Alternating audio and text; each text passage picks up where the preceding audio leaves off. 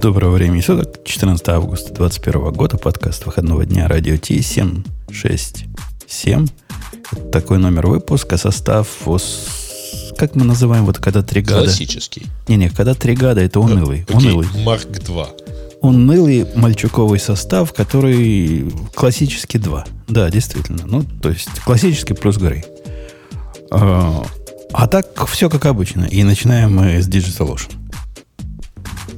Это шоу создано при поддержке Digital Ocean Managed MongoDB, нового сервиса, полностью управляемой базы данных как сервис. С помощью Managed MongoDB вы можете больше сосредоточиться на создании масштабируемых высокопроизводительных приложений и меньше на обслуживании базы данных. Просто переложите управление MongoDB на Digital Ocean и позвольте нам взять на себя инициализацию, управление, масштабирование, обновление, резервное копирование и безопасность ваших кластеров. Услуга создана совместно с MongoDB Incorporated. Начните работу прямо сейчас по адресу do.co slash radio-mongo. Вот этим чувакам, которые мне ломку устроили на, на сайте Monkey Type, перенося базу данных, видел, Бобок, мое гневное сообщение в нашем чатике, который, как он называется, radio-t.chat? Ну, сообщение я не видел, но предполагаю, что ты о том, что чуваки из Type в какой-то момент там обрушили себе базу. Не-не-не, они, я не знаю, обрушили или нет, они говорят, мы переезжаем на другой сервер. Ну, по описанию это как будто планированный переход. И обождите, значит, все перенесется. Я день жду, два жду. Ну, сколько базу-то переносить можно? Три жду. Потом в Твиттер пошел, там тоже нетерпеливый, типа, меня вопрос задает. Они говорят, не, нормально, все по плану, еще дней пять будет переноситься. До сих пор переносится, кстати. Что ж за база данных у них такая? Что за размер? Что они там такого хранят? И как оно так долго может переноситься? Ну, а, а, а главное, а нельзя было в фоне там как-то перенести? То, то тоже идея хорошая. Но, ну да. А, при, при этом... a lot of data to move. Да, пишут они. При, при этом, отключив э, все, весь онлайн-саппорт, они ведь ничего не выиграли по сравнению с тем, что если просто снапшот сделали, ну, откатились бы результат. Ну, ничего страшного, правильно? А, Нет, ты понимаешь, в конце, что концов, с высокой степенью было... вероятности они переезжают со, своего Firebase на Mongo какой-нибудь. А Firebase так медленно отдает? Потому что Mongo так медленно не пишет. Но если они, не, конечно... Не, ну, как бы ты же не понимаешь, может, они решили, выключили все, и сейчас переписывают руками байтики. Ты же не знаешь. Может, переносит. Возможно. Возможно. У нас темы такие скандальные сегодня. Прямо конкретно. Склочные, я бы даже сказал. Конкретно скандальные. Давайте с первого начнем скандала нашего городка, потому что ну, молчать об этом нельзя. Я не знаю, как Бобу, который явно купленный One Password, поскольку он его так хвалил, явно проплаченный казачок, будет так, и ну, дальше их защищать. Я вообще, я, я целиком на их стороне. Я настолько целиком на их стороне, что я вот только что проверил везде переезд на Битвард. Погоди, для, тех, для тех, кто не понимает, о чем мы говорим, мы тут много лет всем рассказывали, какой чудесный OnePassword. И э, я в том числе часто приговаривал, какой он офигенный, какой он классный, какое у него клевое, нативное, классное приложение на Маке. Прямо чистенькое, красивое, хорошее было. Да, ну, короче, на самом деле, после, что случилось? На этой неделе на OnePassword, точнее, разработчики Agile Beats э, выкатили Early Access для OnePassword 8 для Mac. А, на самом деле, эта версия уже была доступна для Linux и была, по-моему, даже для Windows. Но вот теперь маководы получили, так сказать, доступ к этой радости и обнаружили, что теперь вся эта фигня написана на электроне, а какая-то часть на расте. Не-не, ну там все хорошо. Там на расте написана как раз та, та фигня, которая э, вот этот вот демон, который всегда находится в памяти. Ага. А, а, а на расте как бы остальной интерфейс. Который был, да? Ну, она даже не мини, это такой демон, который в памяти находится. А uh-huh. мини и большой это все как бы отдельные интерфейсы. Э, так вот, ужас да. ситуации заключается в том, что теперь, э, ну, во-первых, у вас в памяти по-прежнему не так уж много занято. Ну, то есть, если раньше было занято 8 мегабайт вот этим э, демоном, и сейчас всего 25 мегабайт, это как бы пристойная цифра, да? То при нажатии на кнопочку вызова OnePassword, которую, кстати, вы не заметили, я думаю, что вы их не пользовались ими, а ее поменяли, кнопочку вызова OnePassword, что само по себе тоже классно. Теперь поднимается вместо 50 мегабайтной в памяти небольшой нативной программки, тоже небольшая 280 мегабайтная программка на электроне. Чудо чудесное, И- просто восхитительно. И это особенно иронично, когда ты пользуешься не хромом. То есть ты- ну, если я, например, в Safari, и если бы они подняли мне какое-нибудь окно с Safari бы отрисованное, ну, я не знаю, как называется электронная версия Safari. Наверняка что-то такое есть. WebKit Во, то, наверное, я бы не так расстраивался. Но для меня лично это даже не самое большое расстройство, а самое большое расстройство то, что ты как казачок засланный давно говорил, это нормально. То, что One Password будет теперь subscription only, и никаких путей, как в седьмой версии, купить версию, куп- обновить себе программу и продолжать э, локально держать свои волты, больше нет. Закончилось. Ну вот Ну я да, тебе у тебя- всерьез рекомендую смотреть на Bitwarden теперь. Я, кстати, первое дело куда? Туда пошел. Ну, не, не, в, не в этот, не в какой пас кей, кей пас какой-то там еще есть. Пас, да.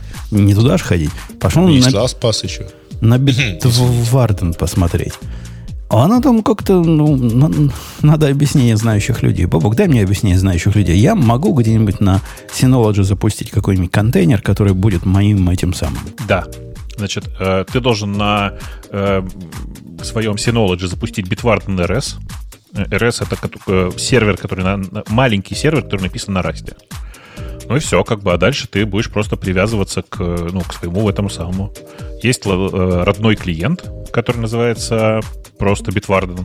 Он, по-моему, даже в App Store лежит. Да-да, но он, он тоже на вид, э, не на нативно Он написан. тоже, не, он, конечно, он тоже на веб-ките, ну, в смысле, в на, на этом самом, на электроне.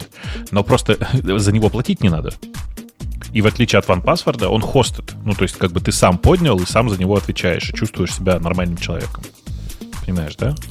Я, кстати, поставил же этот клиент, который сразу логины какие-то потребовал к себе, все такое. Но я так понимаю, когда будет свой сервер, будет проще его залогиниться к себе. Ну, конечно. Конечно. ну, у тебя есть, так, я так понимаю, есть э, опция воспользоваться, собственно, сервисом Bitwarden, да?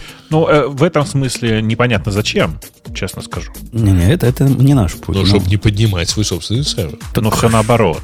мы Для того и м, стараемся же помучиться.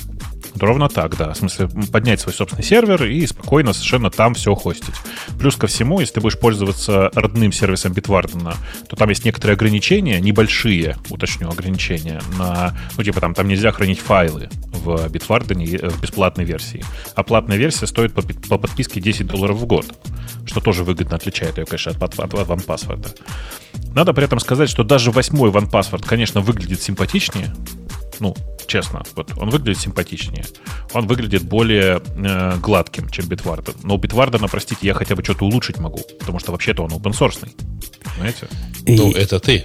я, знаешь, чего меня сразу немножко притормозило? Я сходу не нашел никакого пути, во всяком случае, видного мне, как мне перенести свои 2356. Ты что, ты Items. издеваешься, что ли? Элементарно. Так, Значит, в в OnePassword есть кнопочка «Экспорт». Выбираешь в OnePassword «Экспорт». Так. Там буквально вот типа All items файл, есть, да. «Экспорт all items». да, нажал. Потом ты заходишь в веб Bitwarden, Так, э, и там говоришь «Импортировать OnePassword файл». Все. и все, да? Да. А я, я читал, я читал, что импортируется, но как-то они говорят, вот, мол, когда ты импортируешь, не, не полностью запись импортируется, потому что они- Файлы, файлы не импортировались. Не, нет, чего-то не импортировалось с э, 2FA, по-моему, у людей. Какие-то такие страсти были. Ну, вот у меня 2FA прямо импортируется как, как надо. У меня типичные записи выглядят как. Вот, например, у меня есть запись, называется GitHub. Там username, password, one-time password, веб-сайт, а потом идут всякие notes. И там какой-нибудь там токен для packages, там токен для бэкапа, токен... Вот это все мне хочется перенести. а Так оно все, все копируется. все будет как с notes ами, Да. да, все? У меня все записи скопировались, кроме конкретно файлов. Знаешь, когда я туда прям в OnePassword за- запихивал файлы лицензий.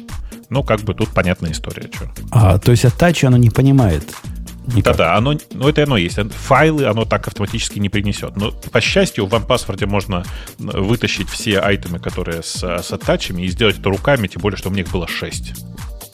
Да, я, я тоже очень нечасто этим пользуюсь. Там лицензий не так много. Не потому, что мы мало покупаем, а потому, что минималисты. Как нафиг нам лицензии в виде файлов. Они в виде номерков у всех нормальных людей. Э, в общем, рекомендации нашего подкаста, за исключением Грея, которому и так хорошо, переходить на Bitwarden. Так? Ну, ну пока я да. на самом деле э, просто уже не первый год пользуюсь OnePassword X, точнее OnePassword.com, тем самым веб-сервисом. И поэтому, конечно, вот для таких, как я, мало что изменится. Ну, просто отпадет э, возможность синхронизации через Dropbox или iCloud – при том, что синхронизация через Dropbox у меня как-то, по-моему, не то чтобы отломалась, но, в общем, я ее перестал пользоваться. Какая синхронизация? У тебя нечего будет синхронизировать. Она не то, что отпадет, там они не дают тебе локальных волтов больше. Не, не, некуда Я понимаю. Но у меня просто вот последние пару лет, э, я даже не помню почему, просто вот как-то оно переехало, они меня вот как-то сагитировали на OnePassword X. Я понимаю. И... Нет, не, не OnePassword X, а на OnePassword сервер. В смысле, на их собственное да, решение. Да, да, да. Ну, то есть, изначально там OnePassword X это была э, версия расширения, по-моему, для Firefox, да? И это была самая удобная штука. Хотя, должен честно сказать, что вот они в последнее время как-то сдвинулись в полезное, так сказать. Э, если раньше они как-то как-то модифицировались в сторону сделать как-то еще чуть-чуть неудобнее, то сейчас, по крайней мере, они там Touch ID, например, умеют распознавать. В OnePassword.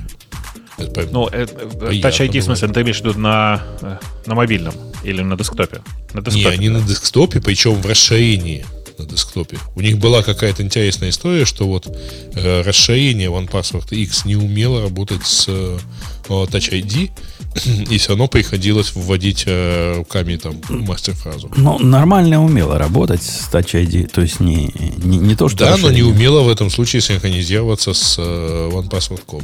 Уме... Короче, там вот у них какой-то разно, разнобой случался. Да, да, да нет, которая нормальная версия, вот по, по, по подписке у Бобука, небось, такая была, она уже и так хранила там в облаке все пароли. Конечно. И никакой синхронизации сто лет не надо было.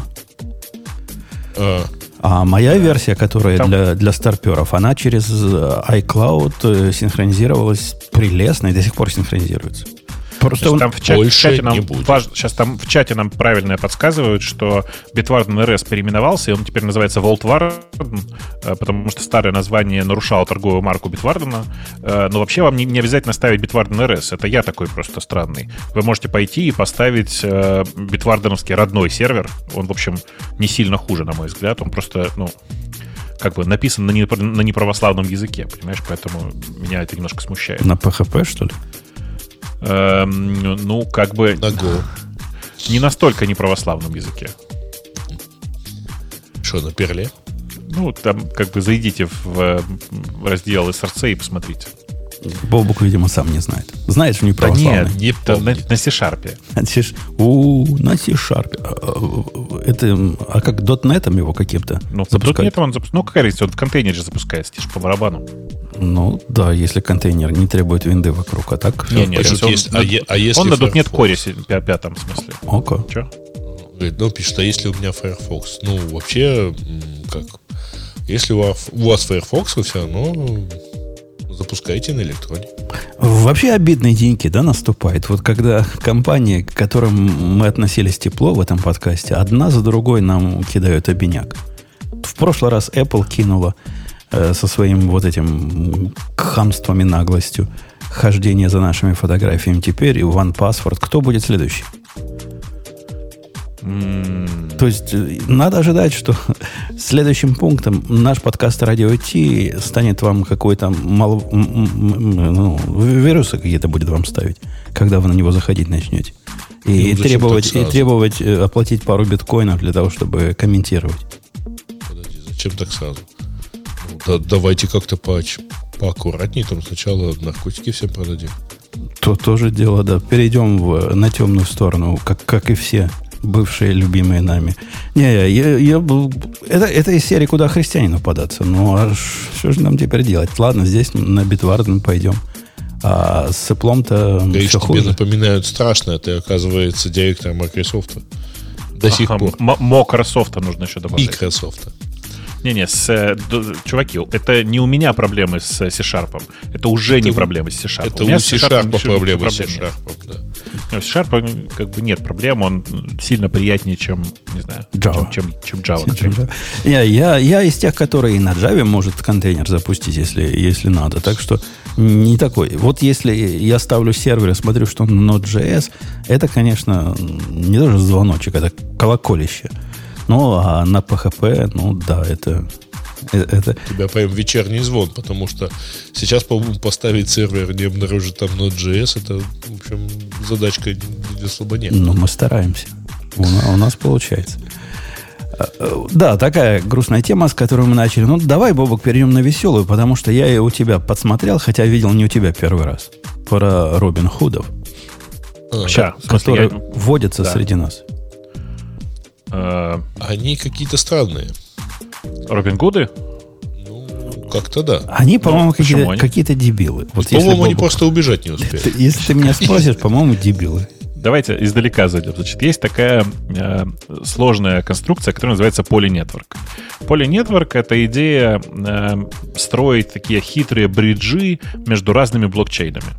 Ну, то есть, типа, чтобы транзакции и смарт-контракты можно было выполнять между разными блокчейнами. Э, Заход довольно интересный, и его довольно широко там используют разные, в основном, если честно, криптовалютные стартапы, в первую очередь. И я бы не сказал, что там кто-то много активно использует И во нет. вторую, и в третью, и в четвертую, да. Ну да, типа, вот это такая история. Эм, И на прошлой неделе был довольно знаменательное такое событие. Давай так скажем. Эм, Некоторый анонимный хакер, который э, интересовался тем, как устроен э, Poly э, потратил, видимо, довольно много времени на то, чтобы разобраться, как эм, как конкретно эм, как бы эта штука работает, э, и нашел довольно интересную эм, довольно интересный э, момент.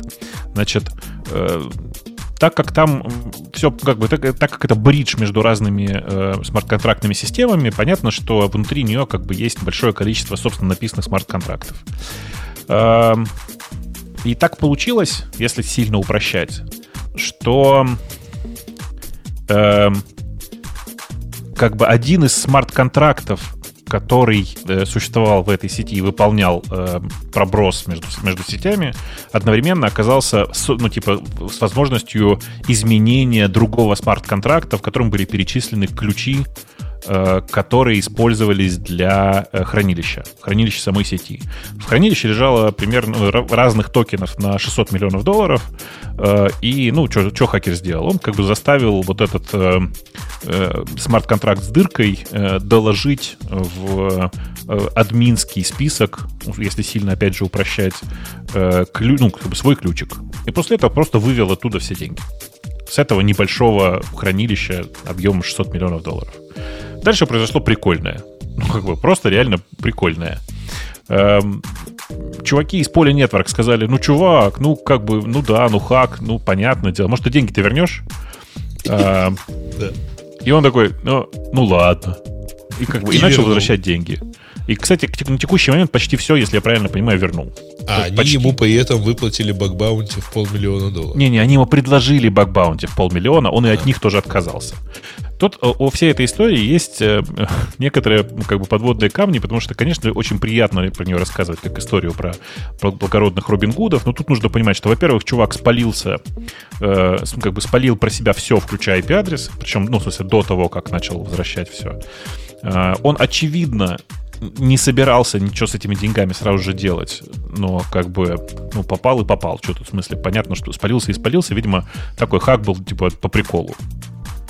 При этом, э, что мне особенно нравится, конечно, э, вот получил ты в разной криптовалюте 600 миллионов. Ну, если по-честному, вообще непонятно, что, что, с этими, что с этими токенами делать.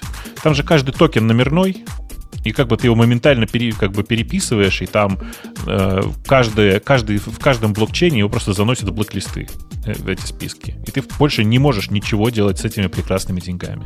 Нет, чисто теоретически есть блокчейны, у которых нет такого блок-листа. Например, биткоин. Да, как, вот, как э, такая самостоятельная, практически неуправляемая конструкция.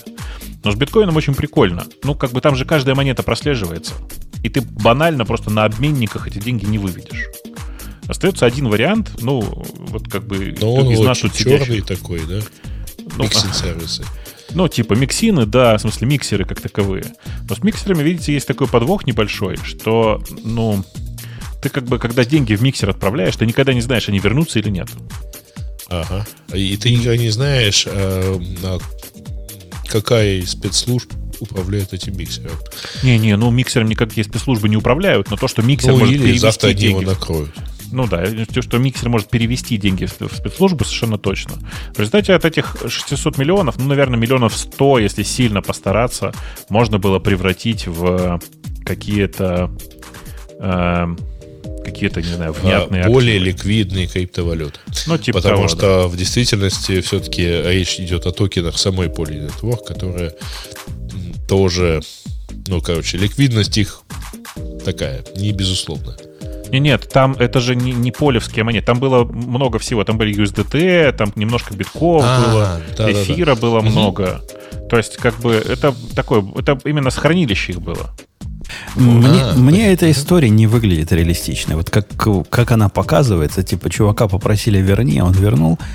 И там наверняка не обошлось без э, ну, более серьезных просьб. Типа с паяльником в одном месте. Думаешь, Не-не-не. дум- думаешь, что нет? Слушай, Они его не, не нашли еще, я думаю. Я думаю, что если они э, выразились в духе, так сказать, э, дорогой анонимный товарищ по такому-то IP-адресу с такими-то логинами в разных системах, верни денег, а? То я думаю, что вполне весомая просьба. Ну, То есть Тем всего- более, что опять-таки ликвидность того, что он унес, э, под большим вопросом. Ну, подожди, ну, мы тут этими перебираем бриллиантами мелкими. Ну да, ну, потерял бы он 5 шестых из этого, 6 пятых, 5 шестых, то есть, ну, Э, ничего страшного, все равно много осталось. чувак угнал бронепоезд, причем без путей, без рельс под, под самим поездом. Ну, вот примерно так. Там чувак спрашивает у нас, а в Монеро перевести? Они как бы, как бы не отслеживаются. Чуваки, ну, даже, ну Да как? вы Ну, доведите до манера. ты- у, тебя есть, у тебя есть биткоины, ты их заносишь на биржу, их тут же блокируют э, вместе со всем аккаунтом.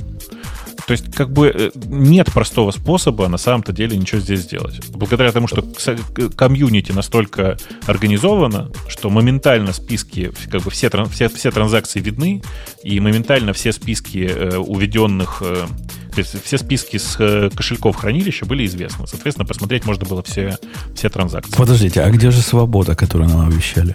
Где же Нет, отсутствие, нет, отсутствие подожди. контроля? Причем здесь свобода? наоборот. Э, Жень, ну мы много раз обсуждали, но нет никакой анонимности. Есть псевдонимность, которая при этом легко нарушается. Я не знаю, кто там что обсуждал, но мне биткоины продавали всю жизнь как вот то самое решение, которое позволит выйти из-под контроля большого брата. А тут не, супер большой брат в виде всего, так сказать, сообщества, которое решает мои честно украденные биткоины забанить. Эм, ну тут Ну ведь да. как? Это просто не единый большой брат, понимаешь? Это сообщество больших Это братьев. много больших братов. да. Много маленьких братьев, которые... Ну, и Нет, чем, больших. и, чем это, и чем это лучше одного большого брата? С государством всем там, ладно, как-то большого брата. договориться можно, там, от, от- отвалить ему. И, и- С этими тоже можно договориться, Жень. Просто отвалить не получится. Получится слишком много отваливать, понимаешь? Нет, на самом деле можно, конечно, договориться. Только договориться надо до того, как. Тогда у тебя к моменту, так сказать, совершения всего окажется какое-то количество маленьких больших братьев, которые будут уже топить за тебя. В общем, и Ну, здесь, как с любыми и, активистами. и здесь нас кинули, что вполне в тему предыдущих двух кидалов. Да, и, и тут нет счастья, и тут нет а, нашей любимой либертарианско-анархистской вольницы. Там э, чуваки у нас в чате говорят, что он еще вроде бы не все вернул. Ребята, он не, не вернул еще 33 миллиона, но они были в USDT, и он не может их физически вернуть, потому что Tether, как э, компания их выпускающая, уже их просто заблочила. То есть она как бы их пометила как неперемещаемые, и, соответственно, типа ты их не можешь просто никуда передвинуть. Я думаю, что как только что произойдет, как только они их разлочат, он их вернет. Женя, ты знаешь, что такое USDT? Вообще звучит похоже, но... Но это гораздо более э, солидное жульничество, чем... Это то, очень красивое жульничество. Да. Короче, это такая контора, э, которой ты приходишь, как бы вносишь туда 10 долларов, а они тебе в ответ выдают э, криптовалюты своей собственной, э, ровно, ну, как бы ровно 10 единиц. То есть они как бы привязаны один в один к доллару. Так. Ну все. А дальше ты за, эти, за эту крипту можешь купить себе биткоинов, шмиткоинов, там все что угодно, потом в какой-то момент пойти и как бы совершить обратную процедуру. Принести там сколько-то этих USDT и обменять их обратно на доллары. А кидалово где? Почему они жулики-то? Э, ты же не знаешь, у них- дело? Да. Да, Ты же не знаешь, сколько у них на самом деле э, занесено долларов. Ты не можешь знать э, те э, деньги, которые сейчас, те USDT, которые сейчас обращаются в, вокруг тебя и там с тобой взаимодействуют, они на самом деле обеспечены чем-то или нет. Э, э, Можно подумать, я про другие ваши фантики знаю, обеспечены они или нет. Можно, можно подумать, ты про доллар знаешь, свой обеспечен или нет. Я Что знаю, я знаю, что так себе обеспечен, что ну, Нет, нет, не ну, особо. Ничем, ничем не обеспечен. Э, Но э, как бы ты там веришь, а здесь нет. Вот и вся логика. Но надо, кстати, сказать, что Tether на позапрошлой неделе прошли аудит и подтвердили, что как минимум сравнимое с выпущенным количеством токенов денег у них есть. А, Точно да, посчитать сложно. можно много с чем. Не-не, ну в А смысле, вот что там посчитать сложно. про векселе они все-таки не опровергли. Э, Историю про вексель я не помню. а Помню, что э, у них сейчас, э, ну, как бы, если все их активы продать, то сумма сходится с точностью там плюс-минус 1%. Поэтому этого, в принципе, А, э- достаточно. этого, ну, слушай, это вопрос дисконта, потому что они же, когда первый раз дисклоужер сделали, то, когда это было, пару месяцев назад, э, то оказалось, что у них там 30 миллиардов в коммерческих векселях. Ты Из, так говоришь, как будто это что-то плохое. а, ну, как бы не то чтобы это самые ликвидные бумаги. То есть вообще Тезер оказался что-то там седьмым по объему вложений в коммерческие векселі инвестором в мире. А у меня для вас более интересная есть новость. Это кому как? Ты, подожди, мы как бы еще не, не А, дообсудили, а, как, а, эти, я- как я- эти USDT отмывать. Я еще не, не ухожу с ваших Давай, давай. отмывок. Не-не, давай, давай. Э, Я шучу же. Я тут, ну, в- в- те, кто наш чатик читает, видел, что я предложил нам записать подкаст ну, с Бобоком, потому что с Греем, чего с Греем-то записывать про клавиатуру подкаст? Рассказать, как клавиатуру делать. Так вот, э, так сказать, прелюдия к этому подкасту. Я малярный мод на свою клавиатуру впендюрил.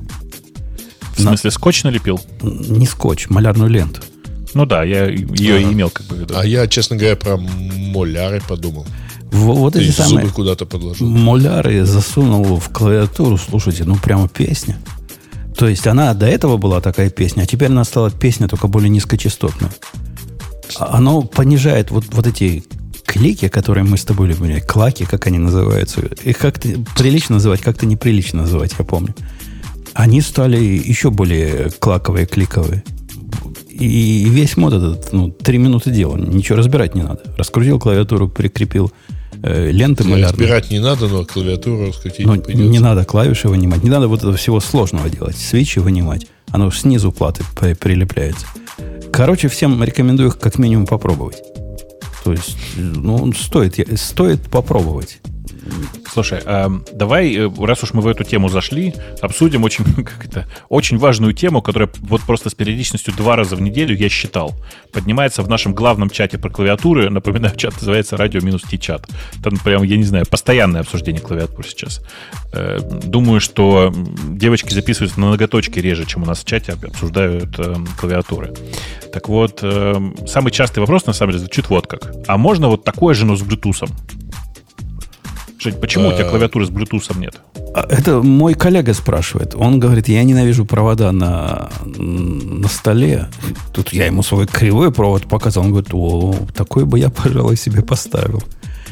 Ну, как-то не носят. В, в нашей тусовке не носят клавиатуры без провода. Не принято Нет, у нас. на самом деле есть клавиатура без провода. Mm, и они... Не, не, среди ну, Но нормальных у них нет. вылезают какие-нибудь странные истории. Ну, например, надо специально позаботиться, чтобы клавиатура не засыпала, потому что иначе она у вас не будет... У вас компьютер не проснется от нажатия клавиш. Не, е- тут... есть собранные клавиатуры, но в нормальных кастомных клавиатурах, которые больше 100 долларов стоят, не носят Bluetooth. Ты, Бобок, можешь вспомнить какую-то с Bluetooth нормальную э, клавиатуру? Да, у Vortex TBD 67R 2? Ну, это как раз в районе 100 долларов клавиатура. Я имею в виду что-то вот настоящее. Нет, это сильно выше 100 долларов, потому что у тебя 129,99 стоит только, так сказать, кит, которому еще полагаются свечи и, и все прочее. Кто так у нас считает? В нашем мире ну, считает базовый набор. 100 долларов он стоит. А не, то, что клавиатура в 400 обойдется, кто ж... Вы не забывайте, это R2 под KBT67 Lite. Да. Сейчас объясню почему. Значит, самая большая проблема заключается в том, что чтобы клавиатура была комфортная, приятная и, ну, как бы э, хорошо звучащая, она должна быть тяжелая. Тяжелая это значит корпус сделан из железа. Ребят, вот вы хоть как крутите, но Bluetooth так хреново передается через железо, вы не представляете. Поэтому все кла- клавиатуры, которые с Bluetooth, они все пластиковые. У меня сейчас, кстати, на столе лежит как раз такая пластиковая клавиатура, которая усилена э, вместо фома вот этим, как он называется, полимером снизу, который кладется. Она, Силиконом. она стала такой прям тяжелой, зараза. Просто Слушайте, красота а я вот нечеловеческая. прямо всерьез смотрю и купить Клайд на моей э, вот этот вот алюминиевый корпус с медным утяжелителем. Там сам корпус с утяжелителем получается килограмм с лишним. Я, я, я тоже в эту сторону смотрел, Грей, и такой, он называется версия 3 почему-то, что, ну, чтобы всех запутать, как, как обычно у Keep Defense бывает. Название сложное. Ну, как-то досадно то, что он сейчас только белого цвета. Надоели мне белые клавиатуры, уже у меня их уже столько. Что... Хочу, хочу серую. Черную тоже не хочу, хочу серую. Когда будет серая, тогда с ними и поговорим. Ну, а тебе бы я советовал глупостями не заниматься, и купить нормальную клавиатуру металлическую, ну, как, как у больших. А вот это все для бедных, то, что ты придумываешь. Поскольку никто не знает, как оно звучать будет после того, как ты соберешь. То есть, может, и звучать будет, а может и нет. Почему звучать? Слушай, пускай она другие ощущения даст. А, ему звук, Не только звуковые. ему звук не нужен. Ему картинка, видишь, Бобок нужна. А звук ему пофиг. Мне ощущения важны. Ну так звук это часть ощущений. И, я в обзоре клавиатур Скажите, это еще подкаст про аниме? в обзоре клавиатур часто вижу такой ответ, когда спрашивают, как твоя клавиатура звучит, человек говорит, а я не знаю, я в наушниках все равно сижу, мне все равно, как она звучит. Ну вот, Слушай, ну ты руками-то все равно вибрацию чувствуешь. ну да, ну вот как она щелкает, как она вот это, вот это все, это нельзя в наушниках сидеть с нормальной клавиатурой. Это э, вон из клавиатурного хобби таких Не людей. знаю, а я, я иногда сижу, мне норм. Тебя тоже вон тогда. Да ты чё? Ты просто не понимаешь ничего. Это же как бы, ну, ну, по-другому работает. Ты же пальцами чувствуешь это все. Но Зачем звук? хотелось бы и звук, хотелось бы. Ну, представляешь, я, я такую клавиатуру собрал, что даже жена, которая сидела на диване рядом, говорит, ух ты, как у тебя красиво оно щелкает. Вот То это есть- да, это То есть конечно. даже, даже люди не инициированные понимают. То есть вы красоту. по-прежнему хотите, чтобы у вас зеркало щелкало? Ну, Хотим, хотим, Конечно. не без этого. Хотим, хотим, хотим. И будем этого добиваться. Мой следующий план поставить вот этот дикий мод, ко- который, э, как он называется, фом мод, который популярен стал от этой клавиатуры. 7, как, не 7, какая, какая-то новая модная вышла. У них вместо э, фомовой прокладки между, между PCB и сами- самими клавишами э, они кладут э, кусок фома туда. Тоже легко сделать, но при этом мне придется все разбирать. Вот это я хочу попробовать. если кто-то в чатике задумывается, что такое фом, который упоминает Женя, это пена. Ну, Фом. фоам. Почему это пена? Ну, это такой материальчик такой. Это пена. Это Она- вспененный, пена, полю- пена. э, вспененный пластик. Ну, там не пластик, а пластическое какое-то э, соединение. Поэтому вот, да, пена. Э, э, Ладно. Пойдем на следующую тему, я предлагаю. Давай. Которая... Слушай, опять грустная тема. Ну, просто неделя такая, Жень. Как, как, как, как, как, как что? Ну, на, Ну, это, погрусти. э- А, эта тема нам вон из профессии, Бог, с тобой. Ну нет, ну пока нет. Это, это знаешь, это тема рады- радость Грея на самом деле. То есть можно посадить спокойно. обезьян, э, которые будут э, писать технические задания искусственного я интеллекта. понимаю, причем здесь я? Там не технические за- задания. А ты пробовал вообще? Ты, ты Не, не, не пробовал. не попал в список, да? Я просто кодекс прошел, в смысле, ну, там же такая игра была с э, типа запрограммируй на Так. кодексе то, что нам надо. Товарищи, что такое? Да. значит, да. А речь идет об OpenAI кодекс, Э, которая improved version и вообще artificial intelligence. Короче, э, так сказать, транслирует э, ваш естественный язык в код. Неестественный язык. Бобу, кто, ну ты как человек, который транслировал, расскажи, Слушай, как написано natural language, ну, блин, Ну, ну, не, переведи так и есть. как-нибудь иначе. Короче, логика такая. Это система, которую когда-то Microsoft э, начали делать вместе с OpenAI э, в начале года. В середине года они показывали свою версию, которая называлась э, что-то FX. Я все время забываю. Короче, для, для э, использования естественного языка для написания фильтров. Помните, было, мы обсуждали как-то. Э, А сейчас это, ну, на самом деле совершенно другая система. Она построена поверх GPT-3, предыдущая была построена поверх GPT-2. Э, И это очень простая штука. Ты как бы командуешь, что именно должно произойти в твоей программе. То есть не в смысле вставить переменную, а ты говоришь, значит, типа, напиши мне программу, которая забирает ну, курс биткоина. А теперь сделай так, чтобы она показывала график. А теперь сделай так, чтобы этот график танцевал под музыку. А ну, то есть вот как бы ты описываешь штуки, которые тебе нужны, и ты итеративно, шаг за шагом. И она тебе эти штуки делает. А, И, ну, я даже не знаю, как сказать. Это на самом деле вызывает чудовищное ощущение, когда ты реально этим пытаешься пользоваться. Потому что вот этот вот кодекс челлендж, если вы в него не не попали, это была реальная возможность немножечко попользоваться этой штукой. И, ну, блин, э, это очень странное ощущение, потому что ты действительно можешь делать совершенно волшебные штуки, которые ты не ожидаешь от такой системы. Если- Нельзя это даже сравнивать с э, вот той системой Completion, которую, которую, которую сделали в э, GitHub. То есть как бы оно похоже по, э, ну, по технологии, но совершенно другое по результату. Э, Да, у нее в качестве основного языка программирования используется Python. Э, Понятное дело, оно может писать практически на чем угодно, потому что, если честно, оно не особенно вдумывается в то, что пишет. Ну, разумеется, само собой. Жень, специально как для тебя на Go пишет да. отлично. Так же отлично, как и на Python. А На какая, Python как- пишет почти идеально. какая ему разница, какой язык? Ну, зависит от того, на чем его научили и что ему. Ну да, в смысле, просто у него большая часть, видимо, исходных данных была на, на, на Python. Вот такая вот история. Вот. Э, И надо сказать, что работает оно прямо, ну, в смысле, оно прямо работает неплохо. Посмотрите те демо, которые показываются, и имейте в виду, что это live-демо. То есть оно не как бы, оно не было за- за- заранее запрограммировано. Э, Многие вещи из того, что там показывались, вот пока мы проходили этот самый Codex challenge, э, мы как бы на него посмотрели из тех, тех, кто там был.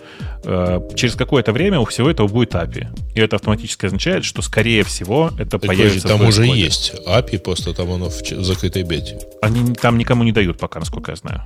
В смысле, что там не О, просто они упоминают бета. private beta.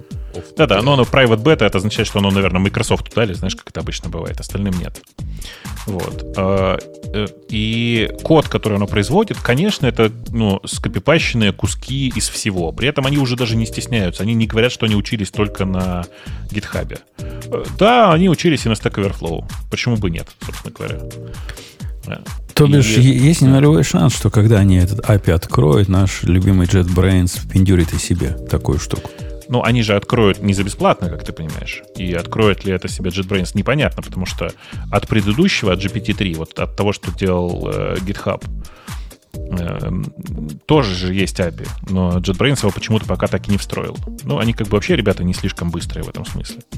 Посмотрим, как оно будет. Э, и непонятно, нужно ли на самом-то деле это э, JetBrains. Все-таки э, нужно отличать систему, в которой ты пишешь код и его редактируешь, от системы, в которой автоматически пишется код.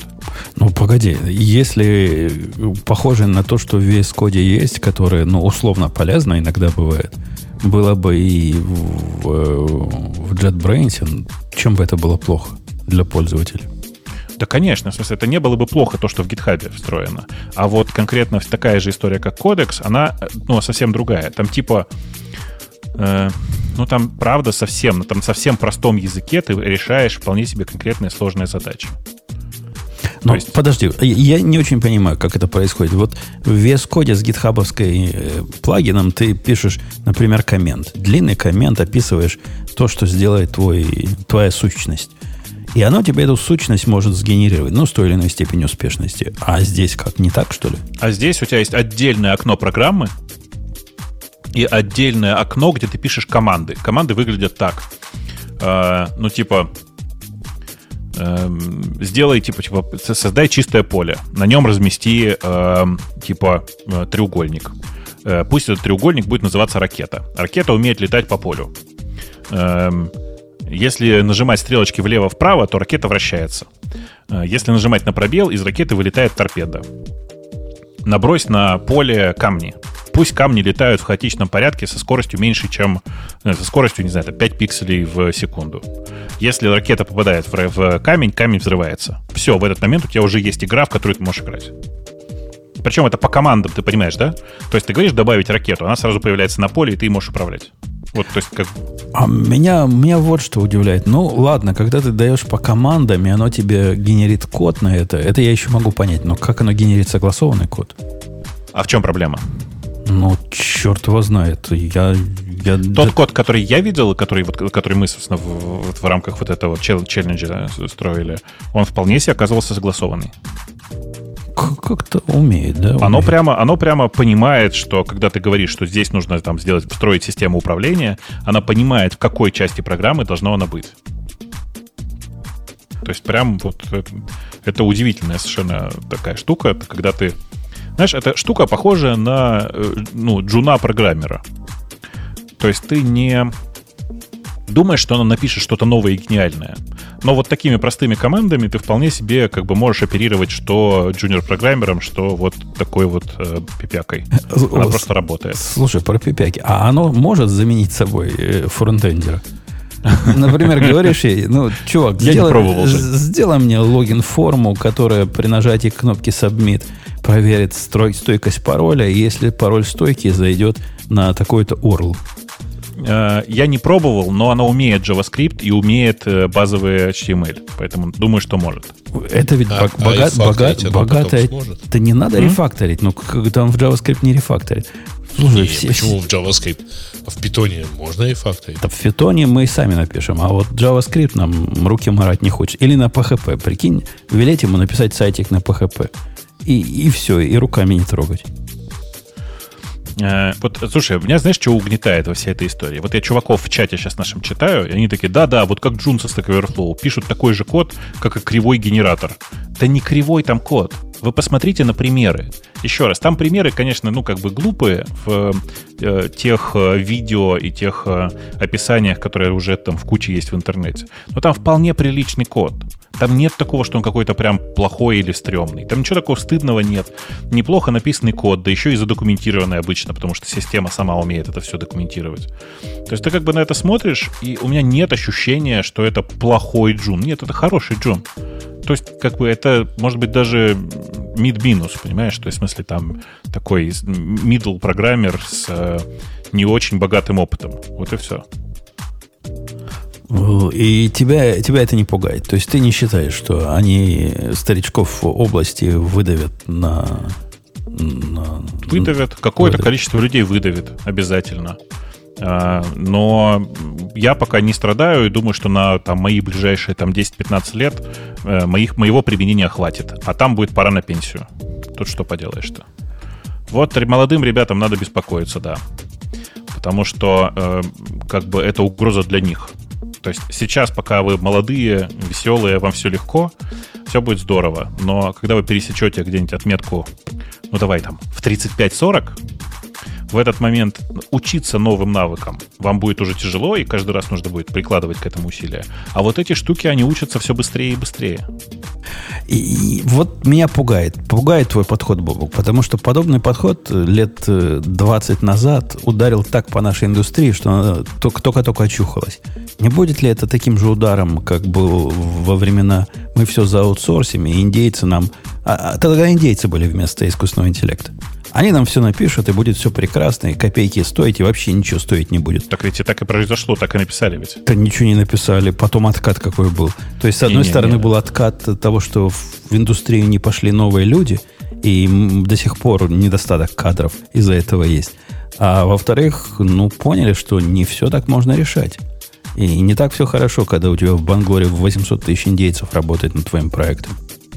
Я думаю, ты сильно недооцениваешь объем э, индийского кода, в смысле кода, который написан аутсорсерами. Я думаю, что там сейчас в современной индустрии процентов 90 кода написано аутсорсерами. Вот я тебе то же самое и говорю. Процентов 90 кода будет написано такими машинками. А оставшиеся 10 процентов, ну да, вот это типа люди типа нас с тобой останутся. То бишь, э, пока под ударом э, индейцы будут. Ну, не индейцы, аутсорсеры. Ну, не маркетологи ну, аутсорсеры, аутсорсеры в первую очередь. Ну, говоришь, аутсорс, аутсорсишь, подразумеваешь маленький, маленький офис где-нибудь э, в континентальной Индии. Да не обязательно маленький. Это может быть офис, занимающий там огромное здание в Минске. Понимаешь? Ну, так маленький, маленький в Индии это больше, чем, чем большой в Минске. Ну, э, Тут э, дело, видишь, в том, что э, аутсорсеры — это ребята, которые особым образом организованы, из них как бы собирают такую типичную галерную армию, э, и это как бы ребята, у которых, э, ну, э, зачастую описание того, что им нужно сделать, сводится, ну, чуть не, не до тест-кейсов, знаешь, то есть типа до четкого описания функций. Вот такие описания просто идеально решает вот сейчас то, что делает, э, то, что делает кодекс, прямо супер круто. И конторы аутсорсные останутся. Просто они будут оперировать кодексом, ну или подобными системами. А вот разработчикам, которые в аутсорс пошли, тут сложно, конечно. Я, я бы все-таки со своей стороны порекомендовал разработчикам, те, кто выбирает профессию, вот этим молодым, не так сильно пугаться, потому что пережила наша индустрия много подобных идей. Пережила наша индустрия 4G языки, которые были на заре века. Прям вот-вот они вытеснят всех, и мы будем писать при помощи набрасывания компонентов на экран, и оно само будет код генерировать. Как-то вы, Бобук, не особо верьте. Скорее э. всего, если вы нормальный чувак, то вам работы хватит, даже если вы молодой. Ну, только учиться постоянно надо. Жень, ты просто... Ты каждый раз, когда это говоришь, ты забываешь такую штуку, что и у тебя, и у меня, ну, я не знаю, ну, часа три в день точно уходит на самообразование. Вот просто на постоянное докручивание себя. А не все такие, как мы с тобой. В смысле, мы с тобой на плаву, несмотря на то, что пенсионеры, как говорится. В первую очередь потому, что постоянно что-то новое щупаем. Вот кто из э, ребят твоего возраста э, активно пишет на Go? Хрен да маленько, прости, пожалуйста. Э, и таких примеров очень много. То есть нужно быть постоянно в тонусе. Не все этого хотят. Понимаешь? Мне кажется, это как бы перереквайрмент нашей специальности, вне зависимости от того, на каком ты языке пишешь, тебе, какого тебе возраста. не очень правильно кажется. Нет, это requirement твоей квалификации. Ну, да. напрасно, напрасно. Мальчики и девочки, имейте в виду, вам придется учиться всю жизнь, и если вы думаете, что ждали последний экзамен э, при выпуске из э, вашего колледжа, так вы таки ошибаетесь. Учиться Но вы можете постоянно. продолжать так ошибаться.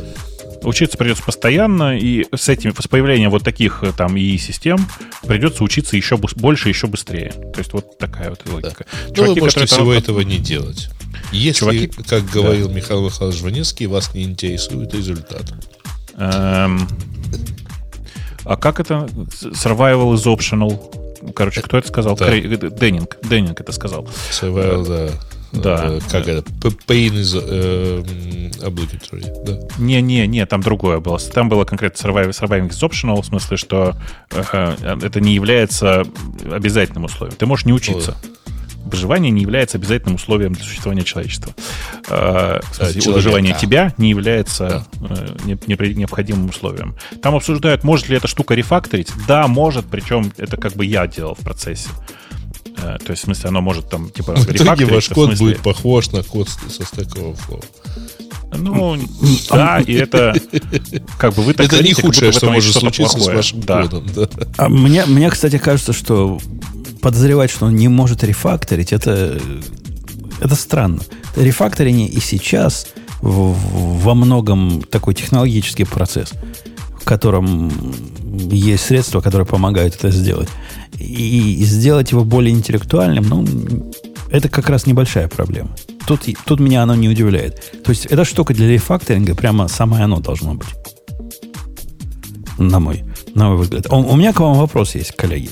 Ну, не Грею, конечно. Откуда Грею такой вопрос ответить? Слушай, у нас, знаешь, один из... Вот первый вопрос в чате, который регулярно возникает, За- это как за клавиатуры. А да, второй это что за вы? что вы гнобите Грея. А чтоб не расслаблялся. Потому что после того, как мы перестанем гнобить Грея, этот подкаст можно будет закрывать. Нет, Конечно, нет, вы чуваки. же поймете, наконец, мою, так сказать, эвентуальную э, правоту. Бобук, у меня такой вопрос. Вот послушай, ты, я тебе показывал пипяку, вот эту, как ты ее назвал, которую я нарисовал, которая называется апдейтер. И я понял, что я полнейший лох. То есть после того, как я ее сделал, я понял, что я лошара полнейший. Поскольку э, для, для слушателей, которые не в курсе, я объясню, это простецкая абсолютно такая штука, которую даже штукой назвать. Штучкой, наверное, только можно назвать. Сидит на порте, слушает э, команду, получает команду, в которой есть секретный ключ и название задачи. По названию этой задачи запускает набор команд, которые где-то там жестко прописаны в каком-то конфигурационном файле. Ну, Простая как дверь, абсолютно вещь. И вот что я понял. А вот прикинь, мы запускаем эту балалайку в контейнере, да? Поскольку как же еще запускать? Она ведь другими контейнерами должна управлять. То есть хорошо бы, чтобы сама сидела в контейнере. Ну, А как дальше, если у тебя сервис описан в композе? И композ этот сидит на хосте. То есть ни- никакому контейнеру... Даже, представь, мы сделали телодвижение, мы прокинули этот композ вовнутрь этого контейнера. Этого все равно мало. То бишь у композа еще envy могут быть разные. Вот это все. И как ее переподнять? Я придумал гениальное решение. Но ты будешь смеяться. ну, SSH на хост сделать из контейнера. И там запустить композ.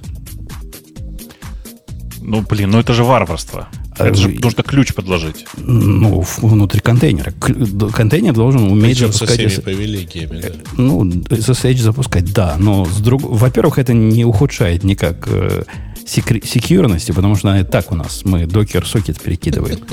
А во-вторых, предложи вариант другой.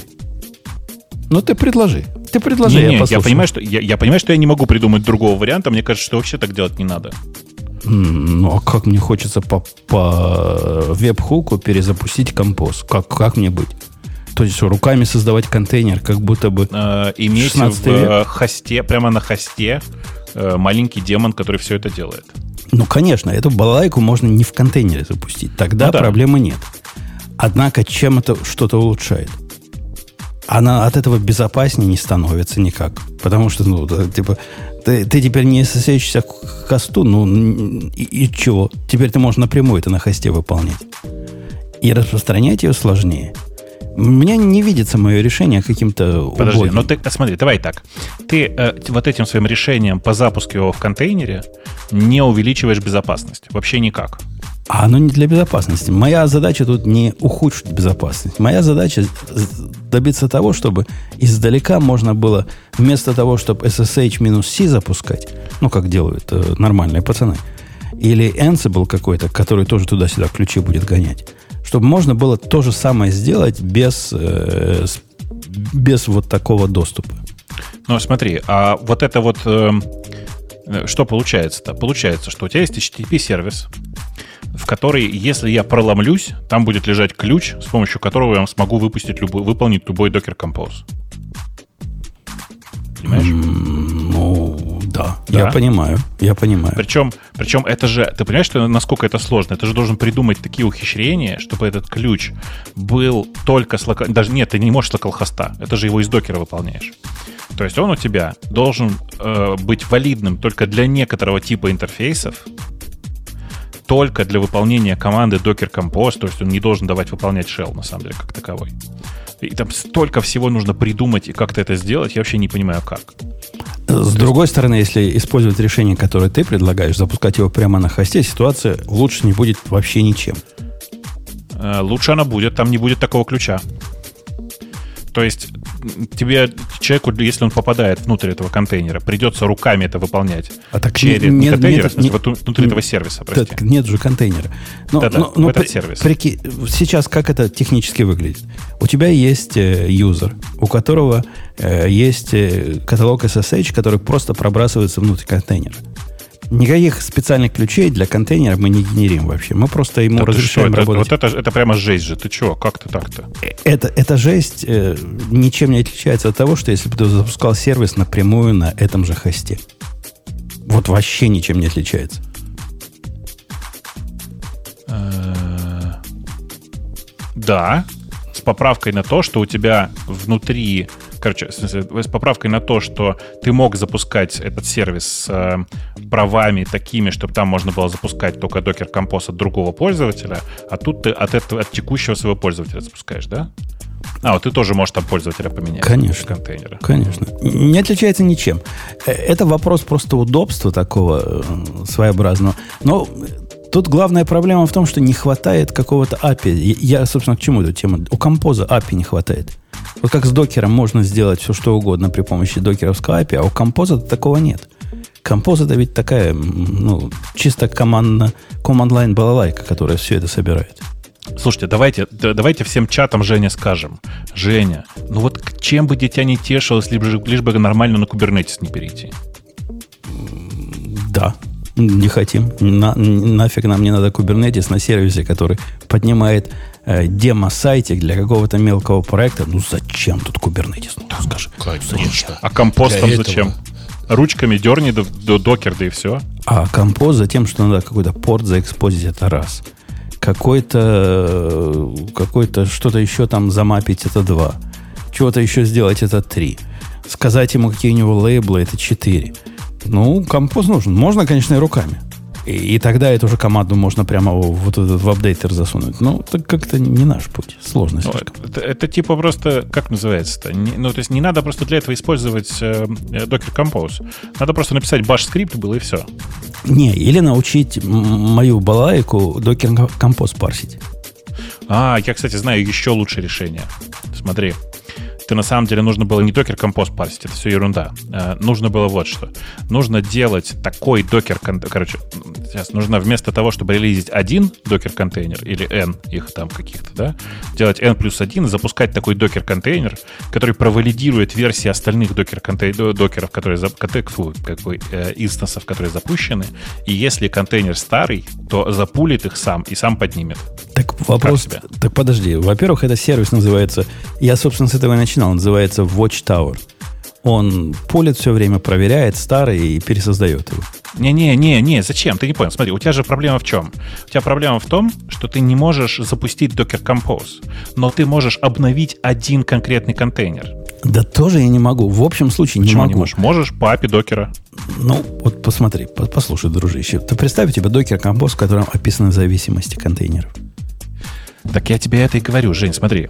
Представь себе, что у тебя есть докер, вот такой докер композ это язык программирования. Ну, давай, язык э, описания, Описание, да? да? Представь себе, что у тебя есть компилятор докер композа. Что он делает?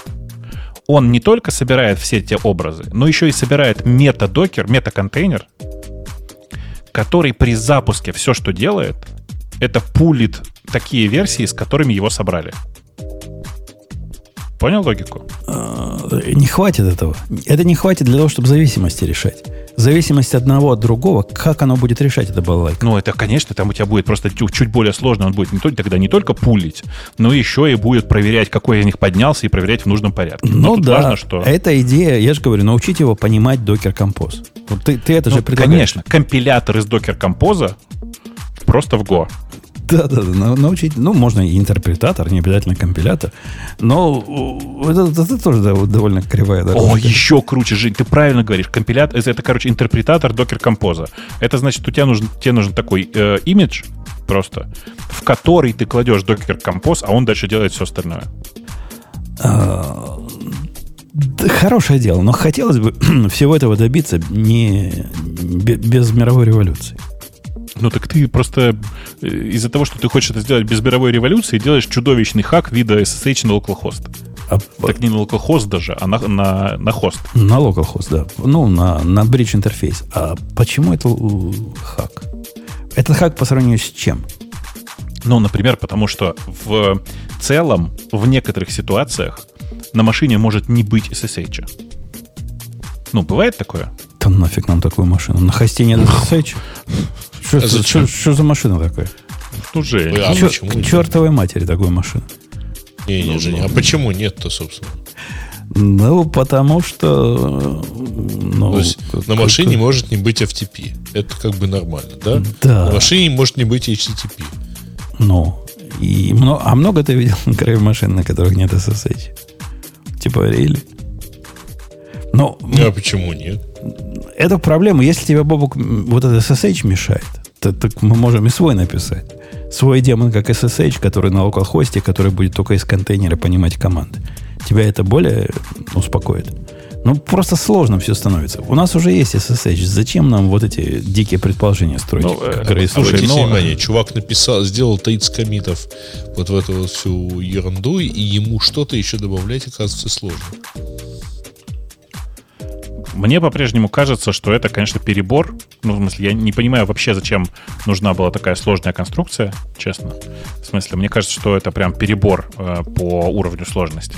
То есть я понимаю, зачем ты это сделал, но э, как бы те сложности, которые ты в результате перед собой ставишь, вызывают у меня ощущение избыточности. Э, тут, тут надо чуть-чуть, додумать, и, и получится красиво. Потому и что еще сложнее. идея вызывать нечто типа Ansible или ну, какой-нибудь SSH-C, который по сути то же самое, что делает Ansible, она мне не выглядит здоровой, ну, с точки зрения параноика. В общем, он пока не нашел, как применить нестирающиеся шины на полимерных нейронах. Я, я вполне нашел, как применить, и вполне рад этому применению, но пока, пока конечно, остаются какие-то вопросы. А тепловой генератор на медленных э, нейтронах? На, на быстрых э, протонах. Сереж, э, просто очень мало людей прямо сейчас узнают эту цитату. Э, Стругацких вообще просто в последнее время мало читают. Да, это плохо, на самом деле. Но вы читайте, ребят, читайте. Давайте... Э, давайте мы вспомним про, про наши обязательства, про то, что у нас есть еще спонсор, э, и, так сказать, гусары молчать. А кто? А, а, а спонсор. Спонсор. Да, спонсор. У нас mm. сегодня есть еще один. Вот именно этот выпуск, именно этот эпизод у нас проспонсирован еще одним спонсором. Да, говоришь, ты подключишься или начнем? Я даже не знаю, можно какую-то музыку на заднем фоне, наверное, пусть. Э, Включите там себе музыку на заднем плане. О, это э. трогательно. Это молодец. Выключай. Э, спонсор этого эпизода – компания Intel – нет, давайте сначала. Спонсор этого эпизода – компания Intel, которая выпустила в этом году обновленную платформу Intel vPro. Торговая марка. Или что это? А, это регистр. vPro. Ви... Да. да, да, Intel, Intel vPro. Что такое vPro? Это интегрированный набор аппаратных и программных технологий для ПК, созданных с учетом четырех важных принципов для бизнеса. Безопасность, производительность, управляемость и стабильность. Что-то я устал говорить рекламным голосом. Первое и самое важное, когда речь идет... обычный. Когда речь идет о компании, первое и самое важное, когда речь идет о компании, это безопасность. Во-первых, во всех компьютерах на базе vPro используется технология Intel Hardware Shield, которая обеспечивает защиту компьютера на уровне ниже операционной системы и умеет распознавать угрозы безопасности. Более того, в новой версии на базе процессоров Intel Core 11 э, поколения впервые представлена технология, которая блокирует на аппаратном уровне, три раза сказано на аппаратном, целый класс атак, с которыми раньше удавалось бороться только программными решениями. Речь идет о криптомайнинге и программах-вымогателях. Кстати, интересно будет обсудить, как на этой системе потом будет вообще реально работать майнинг.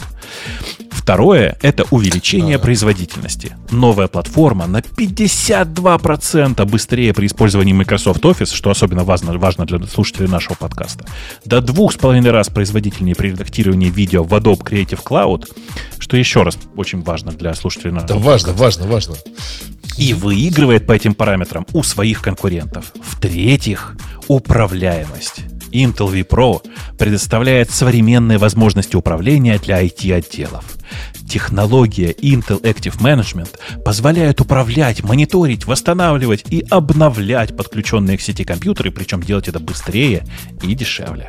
В том числе посредством облачного инструмента Intel Endpoint Management Assistant, который позволяет управлять устройствами за границами корпоративного фаервола. И, наконец, стабильность. Intel вместе с OEM-партнерами ставит себе целью обеспечить соответствие компьютеров на базе vPro и их компонентов строгим критериям качества, надежности и совместимости. Чем меньше аппаратное обеспечение а чем меньше меняется аппаратное обеспечение, тем меньше проблем в поддержке и настройке оборудования. Поэтому цель компании – гарантировать отсутствие изменений в оборудовании в течение всего цикла покупки, как минимум 15 месяцев или до релиза нового поколения. Подробнее о платформе можно будет почитать по ссылках в описании подкаста. У меня устал э, рот, а у вас? Ну, ну, слушай, если все это дело перевести на более-менее нормальный язык, то, вообще говоря, эта платформа на... Нет, вот тут не обладает мощным API. Не надо, не, не надо этой грязи. И, и нету DB. Как, как не обладает? И DB там тоже Вам нет. только что вот. объяснили, как у него типа ILO есть. Это, это и есть мощный API.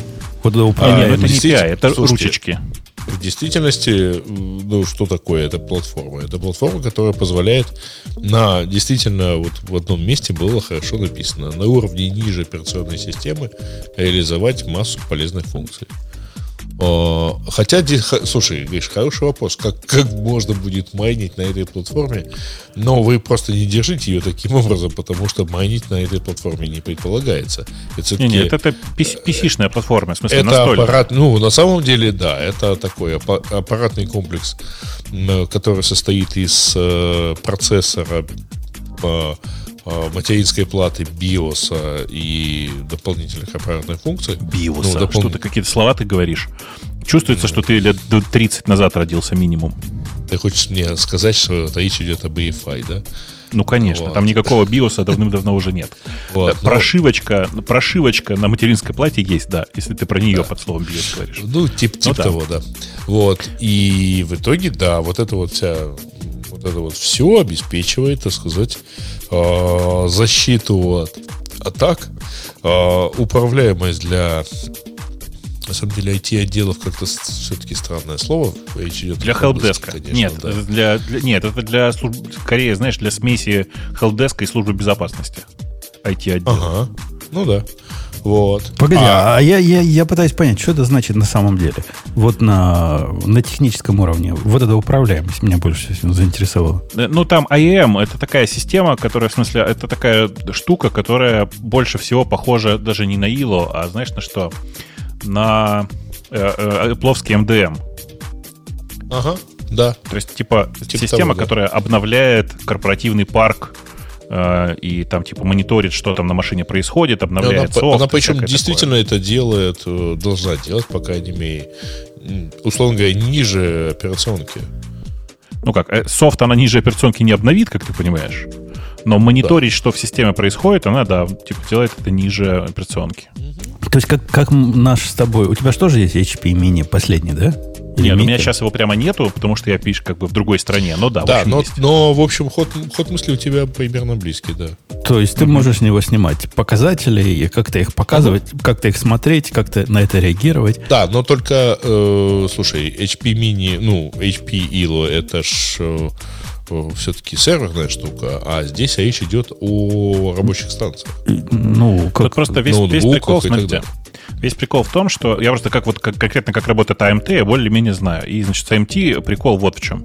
Оно работает, ну, если так сильно упрощать, параллельно текущему, текущей реализации э, TCP/IP. В смысле, что оно работает так, что ты на софтварном уровне на этой же машине, находясь, не можешь увидеть работу этой сети. И вот это как бы такая отдельная фишка. Что типа э, нельзя написать такой вирус, который, работая на этой машине, или там нельзя написать такой софт, который, работая на этой машине, заметит, э, как работает AMT.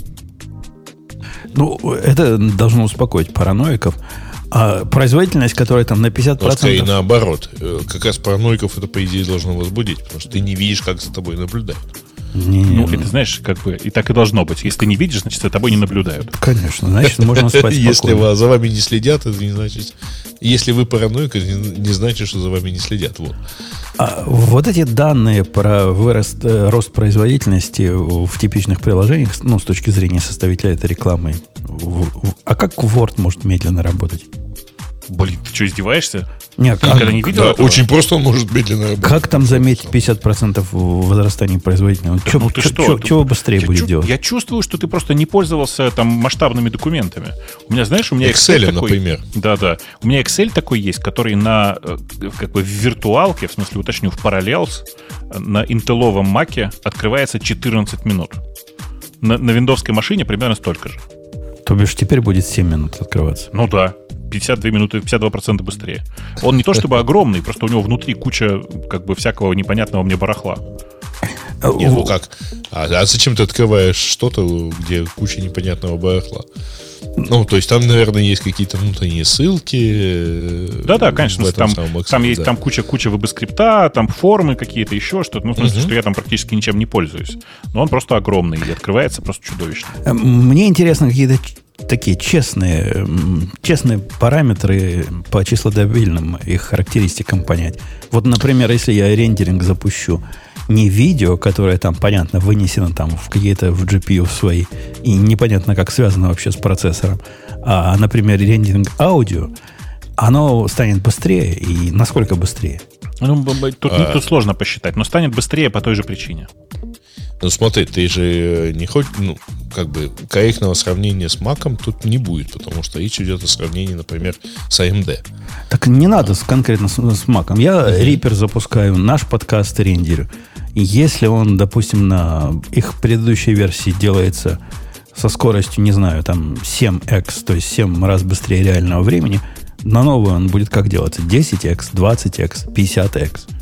Ну, И- типа, должен же. насколько-то быстрее. Ты не понимаешь, что это ну, сложно же так померить. Но вот видео у них, э, типа, ре- рендерится в два с половиной раза быстрее. Я в эту цифру, вот прямо конкретно в эту цифру не верю. Нужно понимать, что это до двух с половиной раз. Но даже если он рендерится, рендерится на 50% быстрее, это уже, мя- мягко говоря, хорошо. Э, Такая же история с аудио будет, почему нет? Ну, э, не надо забывать, что вот эта вот новая платформа, это в том числе потому, что эта новая платформа это э, Intel э, Core 11. Ну, то есть, или как он, 11 Core, да? Э, Intel- то есть Intel это Core как бы- 11, нет. Да, это как бы вот совсем, ну, 11 поколения. То есть это еще и новые процессоры. А, Это такая, скажем так, корпоративная версия процессоров в сочетании с массовым firmware. Э, То, что я говорил там. BIOS и, и всем прочим. Э, ну, окей. Я не думаю, что тем, кто на M1 перешел, это как-то сильно актуально, но мало ли. Мало ли вдруг. Нет, это э, в действительности, я думаю, актуально большому количеству людей даже в нашем чатике, и уж точно среди наших слушателей, потому что, э, ну, все-таки среди них есть немалое количество всяких сисадминов, э, CTO, CIO и прочих аббревиатур, которые как раз этим всем занимаются. А, Ну, А, окей. я- а может, я буду все-таки CBO? И, ти- г- CBDCM. О, Главное, не будь бабук TD TDD или BDD, а так можно. Любые другие три буквы можно. А почему? вот. Почему можно? Потому что тебе все можно. Не-не, просто я ну, уточню, CBO мне можно, а CBD у нас до сих пор нельзя. Да. А, Мне, кстати, вот мне, кстати, по поводу по- стабильности понравилось. Что не поймать, честно говорят, ну, ребят, ну, мы вот прям постараемся долго ничего не менять. А, в этом Ну, так это всем, корпоративное чтобы, решение. чтобы ваши, ну да, чтобы ваши имиджи наливались как можно более предсказуемо. А, Так, так они и до этого нормально наливались. Сказать, что я когда-то обновлял Intel на, на более новой версии, и вдруг все переставало работать, но это был бы определенный загиб. Ты просто с виндой давно не работал. Знаешь? М, Да. Вот когда с виндой работаешь в рамках кор- кор- корпоративной какой-нибудь штуки, вот там как бы начинаются приседания. Ну так корпорация на той корпорации, чтобы сначала полгода проверять, а потом два года тестировать, а потом э, три года выкатывать. Так вот, у тебя тут есть минимум 15 месяцев для того, чтобы, так сказать, Все, ничего все не тестировать и просто наливать новые ноутбуки для новых сотрудников. Э, ладно, того. пойдем. Я, я- я вам хочу сказать, что сегодня важное другое событие произошло в мире Windows. Э, 25 лет, 25 лет, вы прикиньте, вот 25 лет с выхода. Internet Explorer 9. Я думал, минеру саперу. О, а и слушайте, а, кстати, позавчера было 40 лет с момента выхода IBM PC. А я вам напомню, что через э, две недели будет 15 лет с момента выхода радиота. Сплош- Э. сплошные, сплошные даты. Э, ладно, Хватит. Это бестактно с вашей стороны напоминать мне о моем возрасте. хватит, хватит вот этих, вот этих глупостей. Давайте о чем настоящем поговорим. Например, Ну, так мы о радиоте, это самое настоящее. например, мы хотим поговорить о чем? Я даже не знаю. А о чем? О чем мы хотим сегодня походить? Ну, а как Давайте поможем Даше найти, о чем она хочет, хотит поговорить. Debian 11 вышел. Куда? Кто за Вот ними только следит? что. Кто за ними следит? А как он называется? Я без понятия, просто он Тебе 11. 11 Нет, Он он- как-то смешно называется, типа он на, на Б должен был называться. Подскажите нам в чате кто-нибудь, как он называется. на, Я не- на Б, на Б уже было. Бустер Не, не, там, там вот это второй круг на Б. Ты, Пошли, пошли. Все ты, буквы ты закончились. путаешь, да. Окей. Я, Болзай. Я, А, х- Bullseye, точно, да-да-да, Bullseye. я хотел выбрать про Zero В яблочко. Version манифест. Потому что если вы этого не читали, то вам вон из профессии. Такое надо читать и, и удивляться. Про Zero Version? Zero Version. Это реально, реально конкретный манифест. И я не понимаю, это ведь не 1 апреля, да? Это ну, Ну, настоящая выглядит- новость. Но выглядит оно, да, я тоже читал, выглядит оно как, э, э, знаешь как, вот э, попробуй прочитать этот документ, но с пассивно-агрессивным стилем, то есть с сарказмом. А, у меня не прикладывается к нему сарказм. У меня только удивление прикладывается. А почему у тебя удивление прикладывается? А, э, Собственно, э, суть предложения... Давай про суть предложения. Манифеста этого. То есть мы сохраняем 7 вер, правильно? Ну, с точки зрения визуальной. То есть у нас будет э, три, три, три части в нашей. Ты- А. Мне кажется, ты слишком долго говоришь. Ну, в Симбере как? Э, мажорная версия, минорная версия и, как они называются? Багфикс. И багфиксы. Так вот, типа, предложение автора, давайте выкинем мажорные версии. Ну, то есть не то, что выкинем, мы их оставим э, в, в семантическом виде, но они будут ноликом всегда. Ну, ну, типа того. Типа, зачем, какой смысл, если э, у огромного количества софта в течение десятков лет, и я сейчас не шучу, э, первая версия нолик. Окей. Ну, первая версия нолика, она уж там не, не от того, что авторы пьяные и забыли, что можно единичку поменять. Как знать. Хотя, ну да, может, укуренные. У меня масса есть продуктов, которые не достигли, ну, по таких открытых проектов, которые не достигли первой версии, и черт его знает, когда достигнут. Потому что сидеть на нулевой версии, оно ведь э, ну, приятно. Ломай себе, если мы по 7 веры живем, ломай себе совместимость направо и налево. И, и, и думать не думай. Однако это ведь, в общем, временная ситуация. То есть в идеале, когда нечто устаканилось, я перевожу на первую версию. Просто она долго может устаканиваться. А тут в чем идея? Мы не устаканимся никогда, и мы этим гордимся. Ну да, типа, какой смысл? Давайте будем считать, что и так норм. Ну, так стрёмно ведь. Ну, а пользу... Представь, это библиотека. Ну, допустим, не продукт, а библиотека. Библиотеки, которые с нулевой версией, да, я понимаю, в Kubernetes там они пользуются приблудами, которые ранее альфа, ранее бета, это у них считается нормальным. Но я ведь про нормальных людей, про, ну, таких, из олдскульных. Не страшно тебе пользоваться библиотекой, которая версия 0.175.38? Ну, Ну, мне нет. А, а, Слушай, не то чтобы я агитировал за людей, которые пользуются Яктосом, но вот тут же в качестве примеров привезен, например, Docutils, который 19 лет. За 19 лет дошел до версии 0.12. ну, Причем этой версии 7 лет. Так это не, не, не, не вопрос-то времени. Ну, фиг его знает. Иногда выпускаешь какую-нибудь библиотеку или какую-нибудь программу и сразу на первой версии, потому что ты видишь, что тут все прекрасно, и количество изменений ты не планируешь. А если ты планируешь, ну вот раньше, раньше так было, когда мы настоящим э, 7 вером пользовались, тогда ты делаешь нолик. Они ведь про другое богу говорят. Они не говорят про то, что у нас будет все время нестабильный 7 вер. Они говорят, просто это лишнее. В нашей zero вер эта циферка будет игнорироваться. А вот э, идею, мысль этого они не раскрывают. То есть они, ну, намекают на то, что многие так делают, но как это относится, так сказать, к некалечащим или калечащим изменениям, обходят? Вообще, их система с 7 вером совместима или нет? Ну, как? Теоретически, да. То есть, типа, ну, логика здесь в, у авторов в том, что, типа, давайте для части программ, которые на самом деле никогда не достигнут своей мачурности, просто все сдвинем, ну, как бы, шифтанем влево. Типа, откажемся от, от, от понятия, там, э, типа, э, мажорной, минорной версии, а скажем, что она не мажорная, минорная, а первая, вторая и третья. Важность как. По-моему, джентльмены, это был сарказм. Не-не, ну, то есть я читаю этот текст и повторяю еще раз. Я уверен, что на самом деле автор писал его реально как будто бы с сарказмом. Или как будто бы это пассивная агрессия такая. При этом чтобы вы понимали масштаб трагедии, у него там в, на, на этой страничке есть как бы значимые проекты, у которых версия по-прежнему начинается с нуля.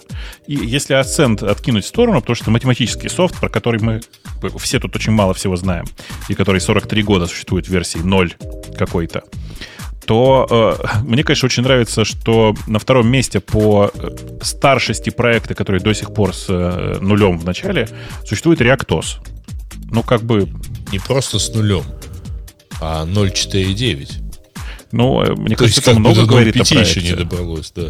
Да, да, мне кажется, это много говорит о проекте. А, ну, мне кажется... Слушайте, а хорошая штука под названием Пути... Мне, а мне не кажется, что умер просто. вообще что-то говорит о проекте, с одной стороны. Если этот проект не, не библиотека, которую кто-то себе импортирует, эмбедит или как-то пользуется, то как она называется? Ну, как вот э, JetBrains называются. Там 2021, там точка 2.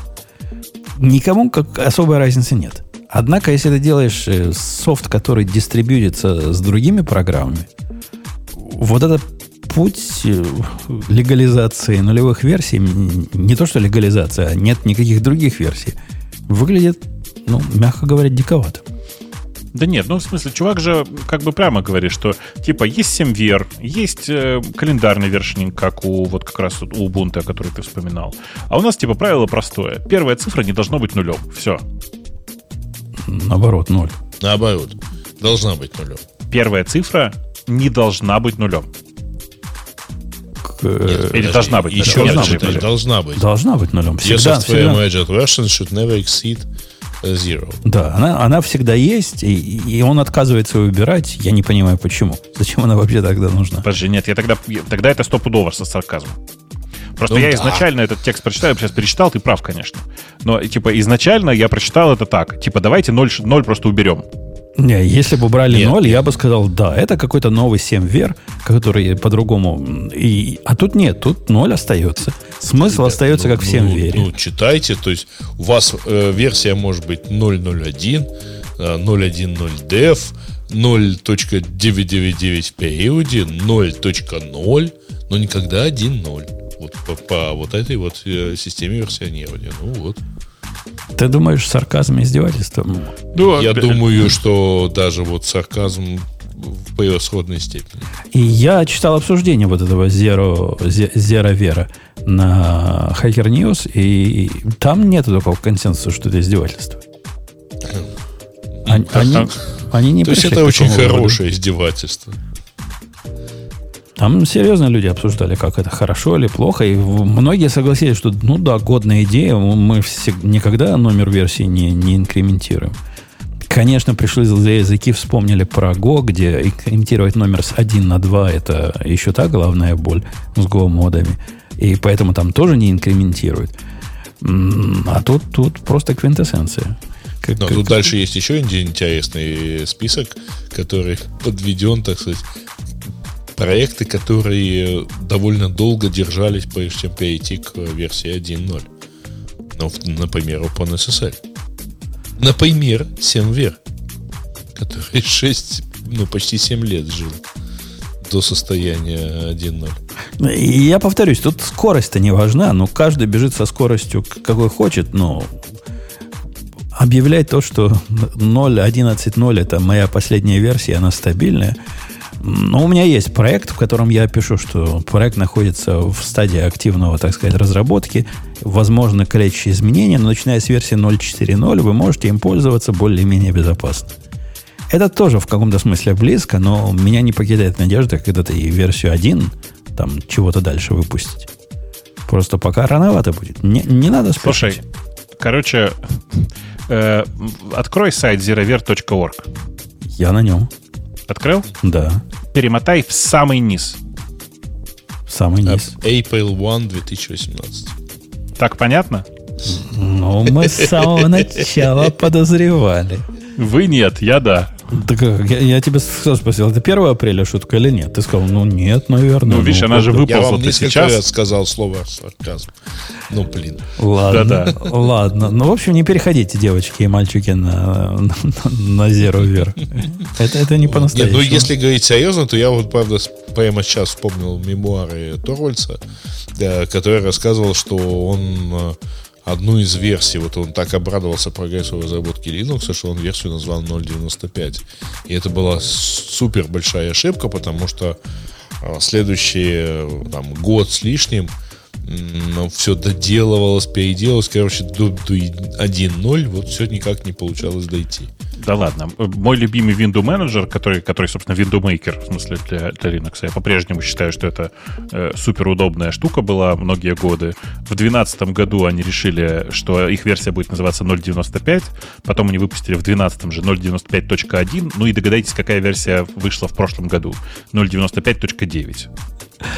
Слушай, а ты слышал, Бобук Мансу, что, оказывается, Linux, сам Linux пользуется нано для программирования? Да, да, но в смысле у него микро Emacs был одно время, потом Nano был, еще что-то. Он пользуется супер простыми редакторами без подсветки. Ну, нано можно подсветить, что там? Ну? Я, я после того, как посмотрел на это, думаю, пойду нано до ума доведу. Нано, в принципе, можно довести до ума. У него и кейбиндинги есть, и прямо внешний вид можно поменять. Из него можно почти нормальный редактор сделать.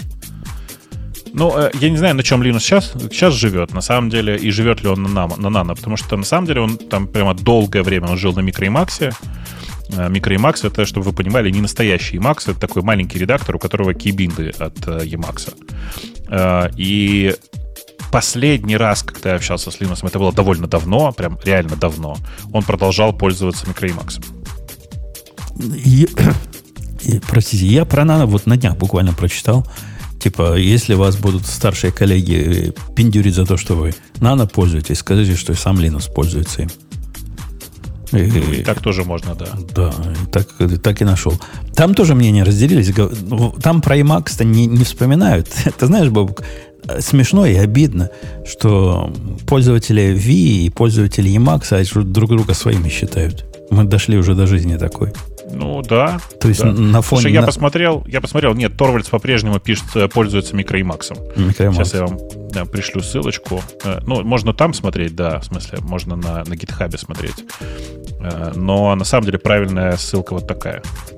И- так вот, возвращаясь к статье, люди там рассказывают про какие-то чудовищные угнетения, которые в их группах происходят, и когда узнают, что они не пользуются и Максом или Вимом, как их мочат старшие товарищи. Какая-то дедовщина в этих компаниях.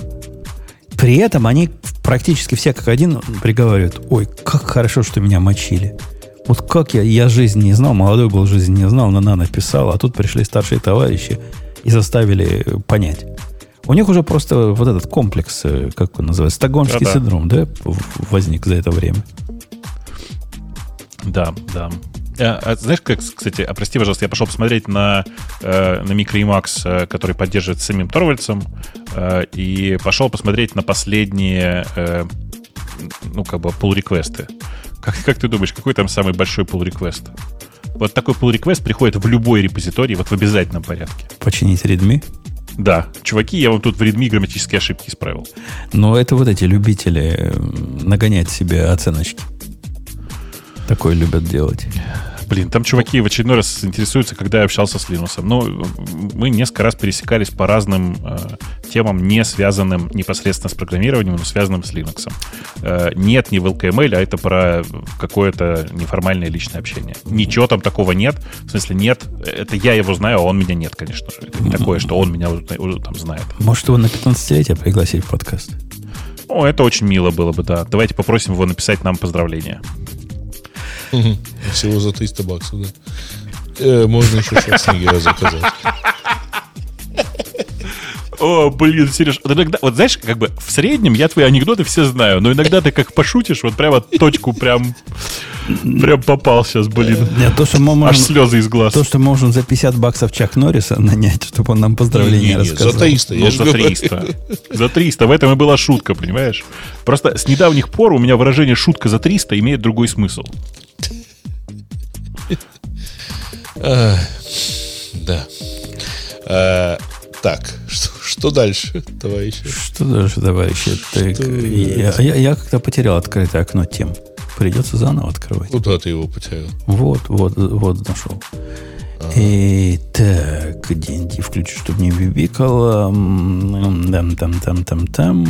Это я, дорогие слушатели, высматриваю, что же у нас такое хорошее есть. Ну, есть... э, Грей, тебе понравится, поскольку Бобок отошел. Вот эти с- заветы старого хакера, как остаться на работе, несмотря ни на что. А, Как, как говорил Шлома в моей прошлой жизни, есть баги, есть парноса. Парноса – это, значит, жизнеобеспечение. Собственно, суть всей, этой статьи про, про то.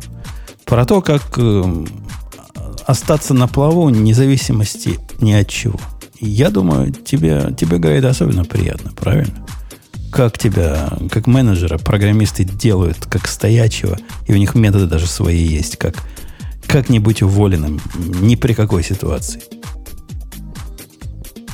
э, Да, на самом деле нет, конечно же. Ну, то есть я не знаю, насколько это советы именно м, разработчикам, потому что тут как бы Именно, И- раз- и- именно разработчикам, да. Да. Но с точки зрения менеджера, то все равно, в общем, э, какие понты ты, так сказать, разбрасываешь про то, что ты работал в DEC или, так сказать, разрабатываешь свой персональный бренд и даже сильно его расчесываешь, ну, в общем, менеджеру-то, в общем, пофиг. То не, не Ну, скажи, не, нужно ска- не- дедлайны, так сказать, соблюдать то не, не скажи по, пофиг, на, смотря на каком этапе. На этапе, когда, когда ты у него работаешь, и у тебя есть свой персональный бренд, и ты ему так, ну, это как раз в сторону попугать менеджера как следует. И, ты ему говоришь, мой этот персональный бренд в очередь стоят сукины дети, к себе зовут, потому что такой бренд, такой бренд, ни у кого такого бренда нет. Это хороший довод, с которым трудно поспорить и трудно жить. Ну, видишь, да, есть у чувака бренд, и известен он в какой-то там тусовке. И эта тусовка вполне может помочь ему найти новую работу, моргнув глазом. Страшновато. С точки зрения менеджера. Э, На самом деле нет. Э, Ну, то есть, э, тут же, ты, ты понимаешь, как, э, если ты продолжаешь позиционировать менеджеров и разработчиков как мало пересекающихся, так сказать, товарищей, которые, ну, и там, что типа менеджеры в принципе не понимают, что делают разработчики, то, соответственно, менеджеру сложно понятно, ну, да, это какой-то большой такой поц среди какого-то количества маленьких поцев. Но и чё? Ну как, известный человек в обществе задротов. Это ну, немалая известность. Не скажи. Вот второй пункт как раз э, напугать своего босса. Не то, что напугать, а держать его все время в состоянии такого испуганного тонуса. Чтобы он понимал, э, прыжок вправо, прыжок влево, программист стреляет без предупреждения. Не-не, или вот просто сворачивается в уголки и тихо плачет, вызывая у Да, да, то, тоже, тоже в позу зародыша, и, а работа-то не идет. Да, ну работа же так не идет, судя по всему тому, что чувак пишет. Ну, Ну, то есть у него тут персональный бренд, он тут типа там вот как бы держит себя в тонусе, иногда сворачивается в уголки и плачет. Но, так сказать, если ты, э, так сказать, держишь небо, то это одно. А если ты его не держишь, то какая разница, в какой позе ты плачешь? Не-не, пугать своего босса тут в контексте э, показать этому боссу так ненавязчиво, мягенько, ненавязчиво. Что будет, если ты уйдешь? Ну, например, ты доносишь своему начальству, смотри, чувак, я тут такой говнокод везде написал, что без меня его никто в жизни никогда не, не сопроводит. Если ты меня выгоняешь, или если я ухожу от тебя, имей в виду, тебе придется нанять 17,5 девочек и 3,5 мальчика, которые вот этот код будут потом в течение 33 лет и, и 3 дней разбирать. Это хороший, хороший довод попугать босса. Причем он может быть и даже и правдивым. И как? И что ты, кстати, таким программистом сделаешь? Вот он, ты уже в этой ситуации оказался. Неважно, как ты оказался, неважно, как твои процессы такое позволили. Вот ты уже в этой ситуации. Все, у тебя есть незаменимый чувак. И ничего ты с ним не сделаешь. Захочет, Нет, ну... захочет он звезду с неба, будешь звезду с неба давать. А, это, с другой стороны, достаточно такая, как бы, обоюдоострая ситуация.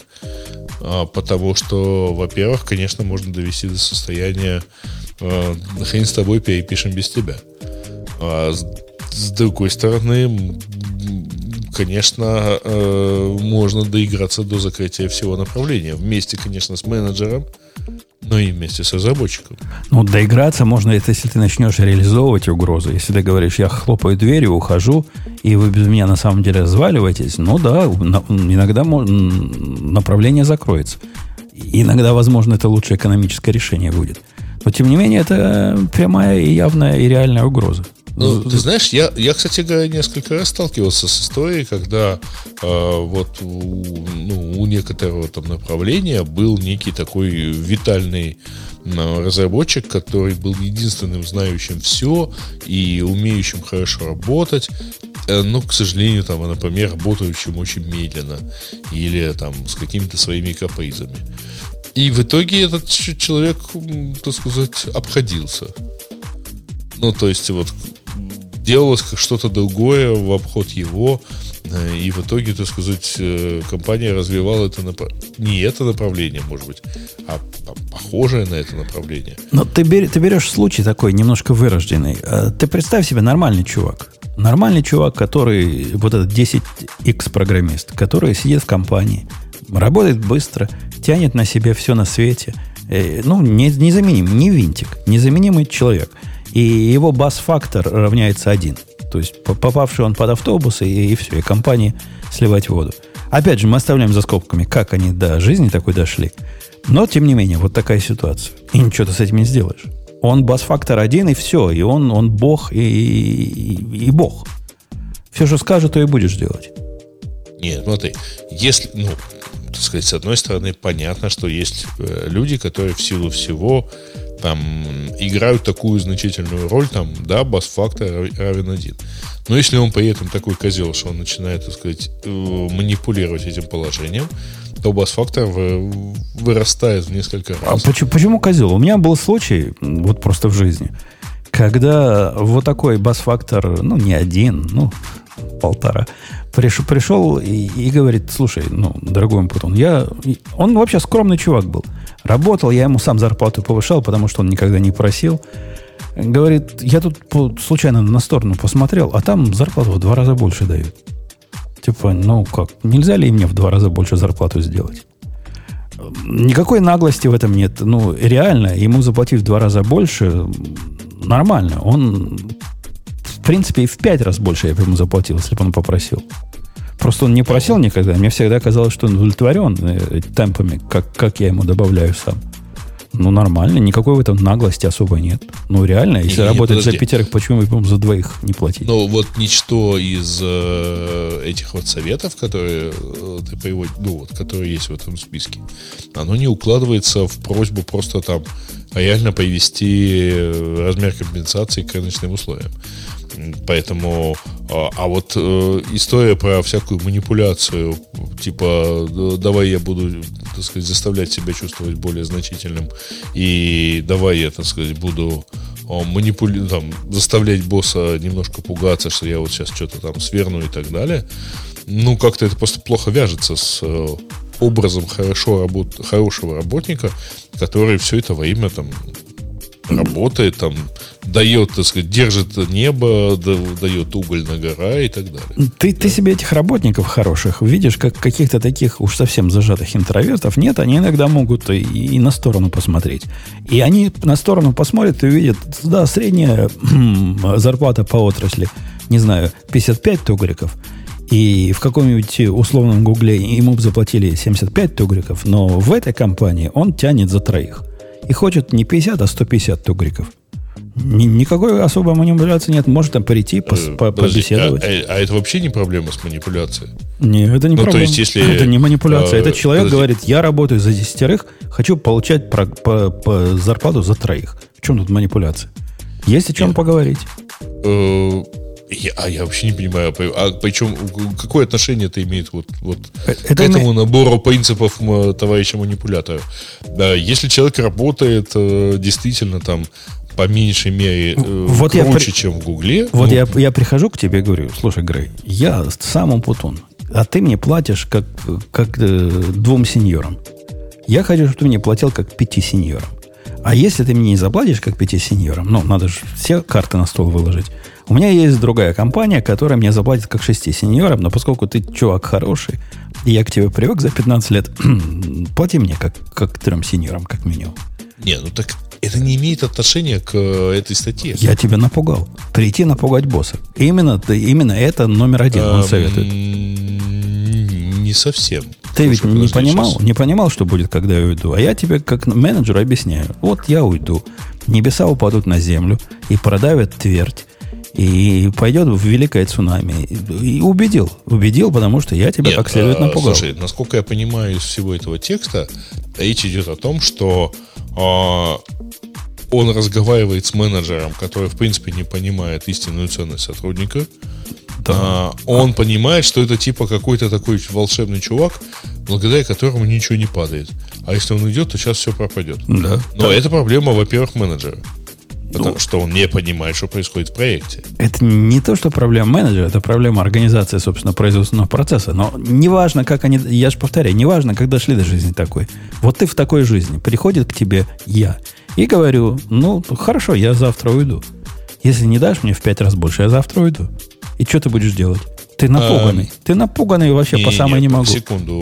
Во-первых, я не напуганный. Во-вторых, я говорю, да, окей, хрен с тобой иди. Вот и закрываешь лавку после моего ухода. Нет, почему закрываю лавку? Да потому что... Начинаю строить, ну, слушай... Эту извини. лавку тебе придется закрыть и начать строить новую. Нет, секунду. А, значит, Жень, смотри. Если, во-первых, эта лавка настолько критически зависит от одного человека, то этот человек должен быть ее совладельцем. Соответственно, он не сможет уйти. Если же эта э, вся лавка базируется на одном человеке, который знает, в какую точку ударить молотком, но при этом, так сказать, этот человек сидит, так сказать, и э, лелеет мысли о каком-то там вселенском господстве, ну, то значит что-то неправильно с самой лавкой. Совершенно не важно, кто этот человек, какие знания у него есть. Этого человека надо убрать и перестроить лавку так, чтобы она не зависела от одного человека, там, с сумасшедшей идеей. Нет, теоретически ты абсолютно прав. Перестроить лавку и сделать правильный процесс, и да. документировать все, и чтобы не было незаменимых. А, однако, если ты в практической ситуации, где есть незаменимый, где процесс не выстроен, вот это все произведешь, а потом просто без сердца вот сядешь, посчитаешь, то ты, скорее всего, поймешь, что, ну, наверное, мне чуваку Не, ну... лучше платить в три раза больше, но взяться за ум и потихонечку перестраивать систему так, чтобы э, такой ну, ситуации ты знаешь, я могу, конечно, тут на, импровизировать на тему того, что можно, так сказать, оттолкнувшись от чувака, на, пойти к владельцу бизнеса, раз, э, как бы, как это, использовав его моментум, раскрутить чувака еще на большие деньги, уже на себя, как некого фасилитатора этой всей истории, и, и тут же свалить. Пусть он сам разбирается.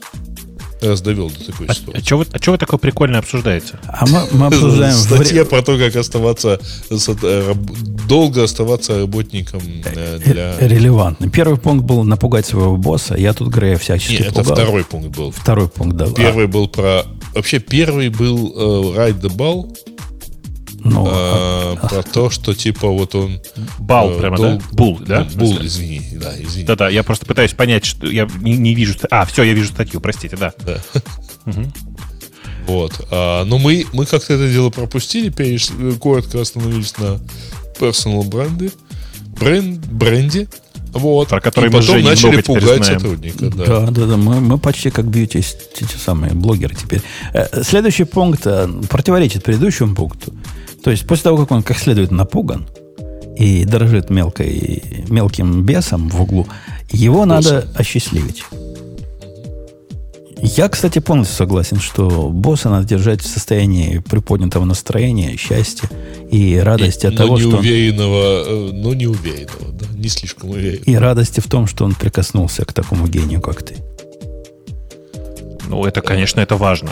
Я как, ну, в смысле, я не раз оказывался в такой ситуации, поэтому хочу сказать, конечно, это очень важно. Это что? Я- Там я- вот эта статья тоже не 1, не 1 апреля же выпущена, да? Да, мы не опять не посмотрели. теперь 11 нас августа, научил нас глядеть на дату. Нет, нет, да. Не первую. На Сабстеке да. она. Сабстек это приличное место, да, иногда полезно. Ну, такое, да. Ну, в общем, как Зависит от сабстека, но, в общем, да. в целом, да. А, так, э, э, do it anyway principle. Ну, типа, в итоге тебе придется это все сделать там. Тебе в итоге придется это сделать в любом случае, да? Не-не, тут, тут, и, насколько я понимаю, смысл вот этого большого текста, что, ну, поскольку мы профессионалы, и независимость от того, в как- какое у нас там семейное положение, насколько нам нравится эта задача, насколько у нас жена ушла, хлопнув дверью из дома, наше дело making shit, так сказать, done. И вот именно за это мы такие молодцы, и надо вот это делать. В каком ты не был состоянии души, состоянии настроения, бери и делай, и будет хорошо. Делай хорошо, будет хорошо. Нормально делай, нормально будет. Во, вот, Бобок правильно знает поговорки. Э, Мне больше нравится другая фраза имени Петя. Э, Гриш, ты помнишь, да, что Петя Диденко любит, любит именно такую фразу. Но у него есть другая фраза. Давайте делать как надо, а как надо делать не надо. Не, давайте будем делать как надо, а как не надо, делать не будем. Ну да. А, Это обе фразы родом из Екатеринбурга. Это было, было два, ва- две важных мантры в айтишной тусовке Екатеринбурга начала 90-х годов. Да, наверное, не нужны нездоровые сенсации, наверное, нужны здоровые сенсации. Ну, это как бы, да. Это другая цитата из Тугаса. Да. Ничто человеческое нам не нужно, да. Эм, Так что, это, а, а какие еще-то правила есть? Ну, в смысле, мы, мы А, для чего слушай, дошли? Two and это- done rule. Вот сейчас, подождите. Переведите не мне кто-нибудь. Он, он утверждает, что это его любимое правило, которое он только понял, на, когда вступил в 50 лет. А до этого не понимал. Я, я пытаюсь слова прочитать. Вот я, я, я тоже не могу понять. У него этого. нет там дела, там сильно правила пиши помогло. коротко. Да-да, у него телдера ни- никакого, никакого, к, к сожалению, нет.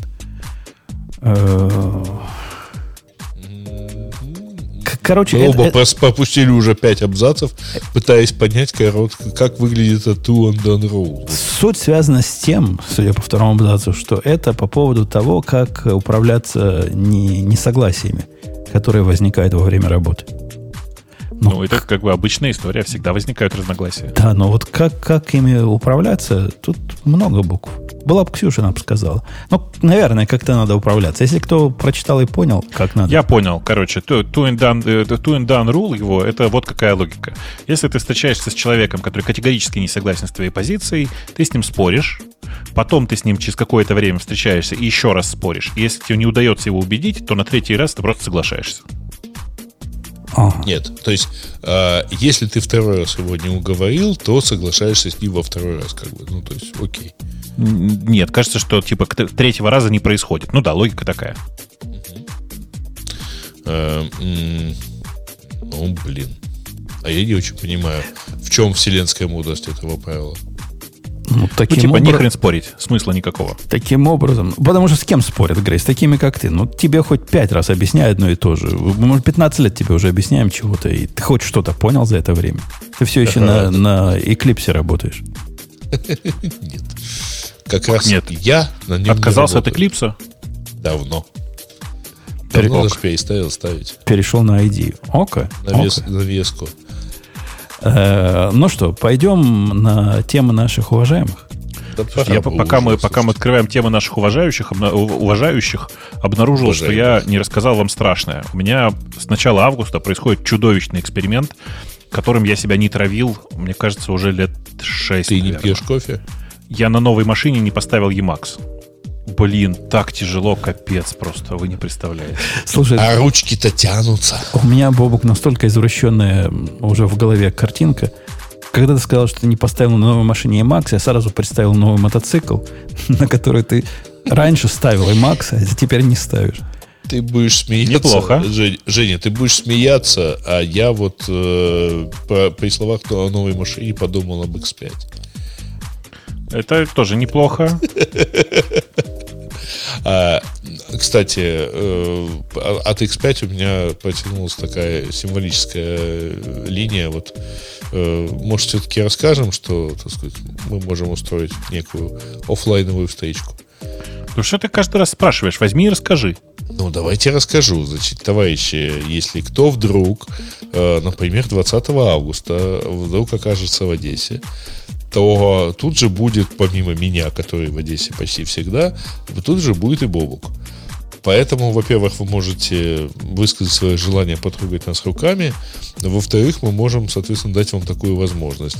Эм, То есть собрать где-то человек, скажем, 30 в уютной кофейне, э, на большом экране вывести хм, с трудом разбуженного умпутуна, как обычно, э, и поболтать там, я не знаю, час, так сказать, пока вы нас трогаете. Э, Кстати, э, чтобы вы понимали, с Умпутуном он про это еще не договаривался. А я и в прошлый раз... Э, Слушай, вот скажи, пожалуйста, мы в прошлый раз про это договаривались с Умпутуном. Это что, ему помешало Помогло заснуть? Не, ну 4 часа. Для меня это глубокая ночь. Чего вы хотите? А, Слушай, Грей, а у меня дежавю, это же матрица перестраивается. Я это уже слышал от тебя сегодня. Конечно. Но, До- просто мы- тоже до эфира. но это же было до как бы официального старта, поэтому вот теперь мы это рассказываем в официальном старте. Короче, товарищи, насыпьтесь, пожалуйста, в комменты, в чатике и так далее. И если вам все это дело понравится, то мы вам даже выдадим явки с паролями эм, и какими-то там дополнительными рассказами, И- как туда попасть. И там-то мы наверняка, Бобук, расскажем, какую им первую клавиатуру купить. Слушайте, а конечно. мы можем... э, Слушай, Гриш, ты сможешь захватить какую-нибудь такую, самую такую клавиатуру, мы ее разыграем среди явившихся. Он показывать только в своих руках ее будет, если вот такую, такую. Только чисто, чисто даже нажимать не даст. Окей, мы можем раздать ее по кикапам. Знаете, Я как медиаторы швыряют в толпу, вот мы так точно так же... Бу- Будет ли трансляция, Грей спрашивает тебя. Блин. Ну, запись, наверное, будет. Как? Если он найдет себе... Первое, что спрашивает маркетолог при вопросе, когда, когда его приглашают на день рождения. А трансляция будет? Ну, а- типа того, айфончик, да. айфончик он где-то им сбоку поставит, вот уже и трансляция. Айфончик. Ну да. Ну, ну, ну, В а- общем, короче, э, короче, насыпьтесь комментариями. Если мы к понедельнику поймем, что фича востребована, то откроем, так сказать, э, пулы реквесты. А, а, темы? Темы. Слушатели? При нажатии на точечку в любом репозитории GitHub открывается VS Code. И нам это и Бобук рассказывал, ну, он там же узнал, наверняка, в том же самом Твиттере. Наверное. Э, Чё? если вы пойдете на... А, не, не в том же самом, ну типа того, да. Если вы пойдете куда? На GitHub. И нажмете на GitHub точечку. Просто даже, даже в Safari можете нажать точечку в любом месте GitHub. И посмотрите, что происходит. Происходит то самое, о чем пиш- написано в статье. В смысле, открывается просто веб, веб э, Code. Ну, веб github.dev и дальше, ну да. немножко недобитый Code такой, но такой Слушай, весьма, вот- весьма недобитый. Он супер адекватно работает с самым главным, что нужно. С питоном. Э, Да нет, в смысле, те- типа поправить PHP. несколько файлов и сделать из этого один pull request. Да, но согласись, когда я файлы правлю, ну, мне, кроме того, что они дают, а дают они чего? Поменять все нахождение вот этого кода. То есть они вот эту... Единственная автоматизация для рефакторинга вот такая. Посмотреть, откуда оно вызывается, кого оно вызывает, какой интерфейс оно реализует. Там Как- language сервера нет, ты имеешь в виду. Language сервер еще не завезли. Во всяком случае, в Go еще не завезли. Я думаю, что и не завезут в ближайшее время. Ну, говорят, в Python завезли. Э, Там, я, насколько я понимаю, там не language сервер. Ну, не, не- не очень важно. В смысле, что там э, поддержка вот этого всего, в смысле, э, э, короче, alt-клик на, command-клик на название, оно делалось э, билансом, который был и без language сервера работал. Короче. В смысле, питоновым модулем, который работал еще до биланса. Если вы в эту штуку зайдете увидите, что это, ну, реально VS Code, и пойдете посмотреть на плагины, многие плагины даже ставятся. Некоторые серенькие, то есть несовместимые с их, э, с их конфигурацией. Но, к сожалению, с Go, например, практически все серенькое. Но так плагинов много. То есть есть Э, что Слушай, поставить. а говорят, что установка плагинов там работает только э, ну, какое-то небольшое время, а потом будут только, будут только у тех, кто деньги платит. Потому что это же часть запуска CodeSpaces, ты понимаешь, да? Э, Ну, главный плагин, например, GitHub Pull Request я установил только что. Но это прямо огонь. То есть можно с GitHub при помощи GitHub Pull Request. Странно, что он сам не стоит тут по умолчанию. Ну, поставил я его. Ну, короче... Ой, прости, пожалуйста, я зеваю. Главное, что эта штука работает и действительно выполняет свою самую главную функцию отредактировать несколько файлов, сделать pull request или там один комит э, на несколько файлов и вот это вот все. И это, конечно, супер удобно, особенно в ситуации, когда тебе нужно что-то быстренько пофиксить на ходу, а ты, например, простите за это выражение, на iPad. Не-не, мне кажется, тут совсем другой. Для меня в этом совсем другой use case. Для меня use case в том, что вот этой балалайкой можно воспользоваться прелестным абсолютно э, pull request, э, как не pull request, GitHub плагином, э, не выходя из браузера. Вместо того, чтобы мучиться ручками, как, как сейчас pull request это делаешь в вебе, ну, глядишь на фрагмент кода, ну, что это такое, к чему оно, какой контекст, фиг его поймет. И как оно, что теперь можно прямо отсюда сделать, ну, как будто вы в VS Code были. Вот этого просто трудно недооценить. Это, Ну, это я- новый уровень жизни для тех, кто м, мейнтейнит п- п- эм, проекты и рассматривает много чужих pull реквестов Я думаю, что у меня несколько таких есть, э, как это сказать, э, разных use cases, но их появится еще больше, как только это все устаканится и начнет нормально работать. То есть, как бы здесь, здесь нет такой проблемы. Мне кажется, что все понимают, для чего это нужно. Ну, да. Хотелось бы, опять же, большего понимания кода, который, над которым мы работаем. Нечто большее, чем... Кстати, даже GitHub сейчас умеет идти на, на определение функции, а эта балалайка пока не умеет ходить. Когда ты видишь вызов функции, ты не можешь посмотреть, что она делает напрямую. Никак. Никак. Не работает пока. В всяком случае, в Go. Ну, когда-нибудь Я думаю, что оно в заработает. Go не работает, если честно. Ну, language сервер не работает пока. Я, я думаю, они это допилят. Ну, должны допилить. Прилеп... Пошел, Абсолютно. пошел, про- пошел про- проверить, работает ли у меня переход по каким-нибудь этим самым. Нет, тоже не работает. Подсветка работает, остальное нет. Окей, окей. А тему можно установить? Темную можно установить? Да, конечно, конечно. Ну, это что еще надо? Что еще надо? Атом, темная тема. О, вполне пойдет. Во. Слушай, темная стала. Все как надо. Все, подходит. Будем брать. Э, окей. Да, поехали дальше. Go и Rust уязвимые э, к уязвимостям, извините за тавтологию, связанных э, с парсингом IP. То есть SSRF, RFI, LFI и так далее. Причем, типа, тикет э, про это висит с 2019 года, сообщает Dan Кейл. Ну, CVE открыт, а, а про все остальное непонятно, насколько это э, действительная проблема. Acceptable fix э, in э, 117. Видишь, да, Жень? Я Мгм. про Go смотрю. Мгм. А с- 1.17 уже будет вот, вот скоро. Ну, ну да. Уже, уже бета вовсю ходит. Или пререлизы даже. Э, окей. Окей. Да. А, Таблица, ой, статья, которая у нас э, была в, кстати говоря, в темах. TDD есть опиум для народа. Ну, я не знаю, нам тут явно не хватает Леши, чтобы противостоять Жене. Вообще, кстати, мы все, мне кажется, как бы тут э, простаиваем без Леши. Леша и сегодня бы вообще не помешал. Леша, Леша, возвращайся. Не, это статья такая, где заголовок плохо соответствует содержимому. Э, то есть это какой-то корпоративный блог. Как мне кажется, суть этой статьи в том, чтобы, чтобы на корпоративный блог посмотрели. Поскольку... Конечно. То есть, э, и внимание, то есть в 2021 году Евгений открыл для себя контент-маркетинг. А, это, это есть. Это оно есть. Окей. Okay. Это оно okay. есть, да. Автор утверждает, что TDD это полный отстой, потому что юнит-тесты э, это ну, как-то не наш путь. И опять же, вот это, и в обсуждении вот этого всего, ну, они концентрируются на том, что не одними юнит-тестами э, живы, хотя как это относится к TTD не очень понятно. То бишь тесты вперед и не написать код, пока ты не прошел тест, и писать маленькими инкрементами вот эти все пары. Но обсуждение свелось на то, что имеет право на жизнь юнит-тесты или нет. Каким-то образом. Ну, сам автор статьи виноват. Он в эту сторону сильно давит. И, на мой взгляд, абсолютно бессмысленно и бесполезно. Короче, не согласен с обоими. Даже без Лехи я не согласен. При том, что TD я не считаю хорошей практикой. Но идея в том, что TDD плох, потому что юнит-тесты это полный отстой. Это какая-то дичь. Это там младенца там с чем выливают из, из бутылки, Бобук, знаешь, да? Угу. Вот, вот это младенца вылили, да. Не, не, не, что-то чувак. Ну, тут чувак еще топит одновременно за стопроцентное покрытие, что тоже не, не повышает э, доверие к его остальным Слушайте, а доводам.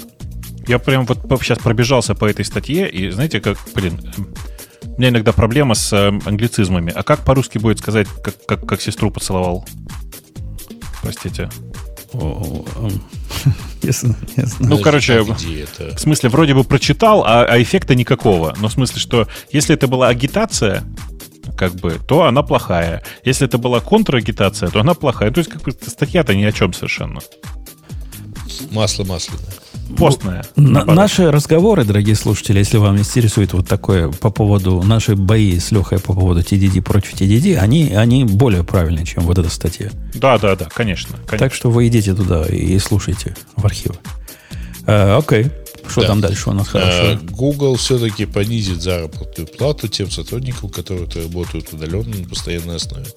Но в действительности это не очень грамотный пересказ э, э, новости от Reuters, которые посмотрели на внутренний калькулятор э, в интернете Google, который показывает, что если вы типа выберете э, опцию работы за там, там, в другом городе, точнее удаленно от своего офиса, то у вас поменяется зарплата. А, калькулятор вроде по сообщениям Гугла это просто типа информационная штука, э, по которой действительно, конечно, считает, что если вы хотите, сообщаете, что вы живете удаленно, работаете удаленно и живете там где-нибудь там в городе Стэмфорд, в Коннектикуте, где нет никакого офиса Гугла, то калькулятор начинает считать вашу среднюю зарплату, ну, как бы считая, а, она продолжает считать топовый маркет. Только маркет в данном случае берется по, по, там, по, по, по Indeed.com или по каким-то похожим сайтам, ну, естественно, про город Стэнфорд, а не Нью-Йорк, куда вы е- раньше ездили на работу в 60 миль от своего города. А, при этом, по-моему, никому такую зарплату не устанавливали фактически, хотя какое-то количество э, людей, так сказать, этим все равно напуганы. В обсуждении, по-моему, на Reddit я видел э, контрдовод вот в сторону всеобщего плача э, о несправедливости работодателя и о том, как рабочий класс угнетают, наш программистский рабочий класс.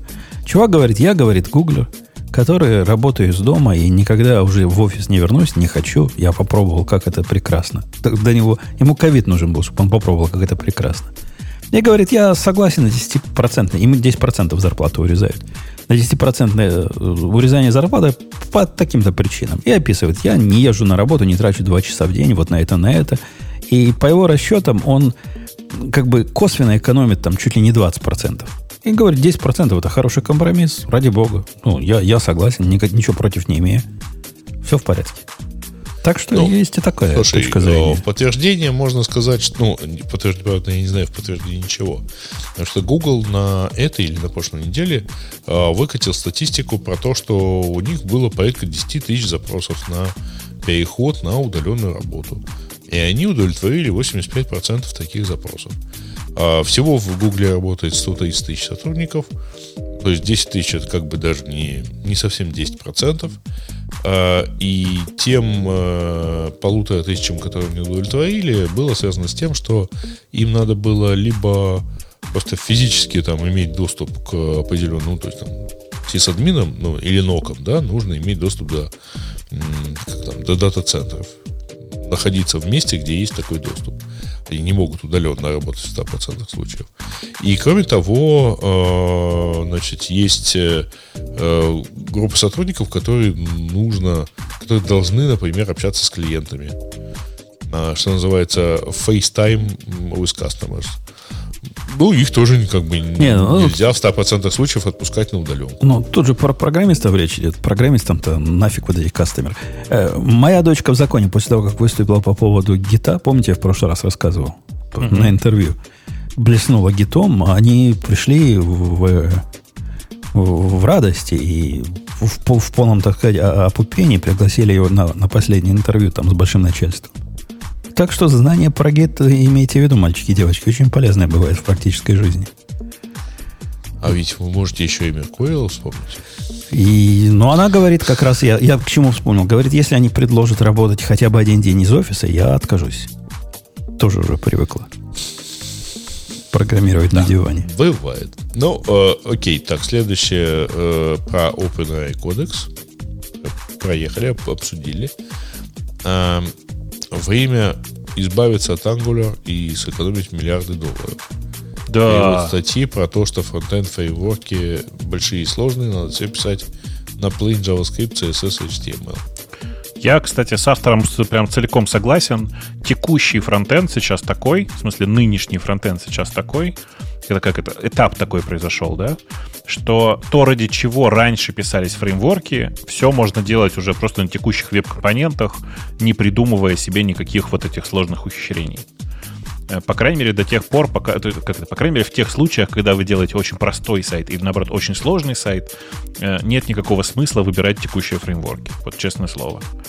В смысле, наверное, если вы супер освоили какой-то фреймворк, и вы на нем очень быстро делаете, и вы один, и вас не очень интересует там типа э, долгая maintainability того, что вы делаете, то вы можете на своем любимом фреймворке супер быстро все делать. Ну, вот типа как в аутсорсе. Это фигак, фигак, и все, короче, заработало.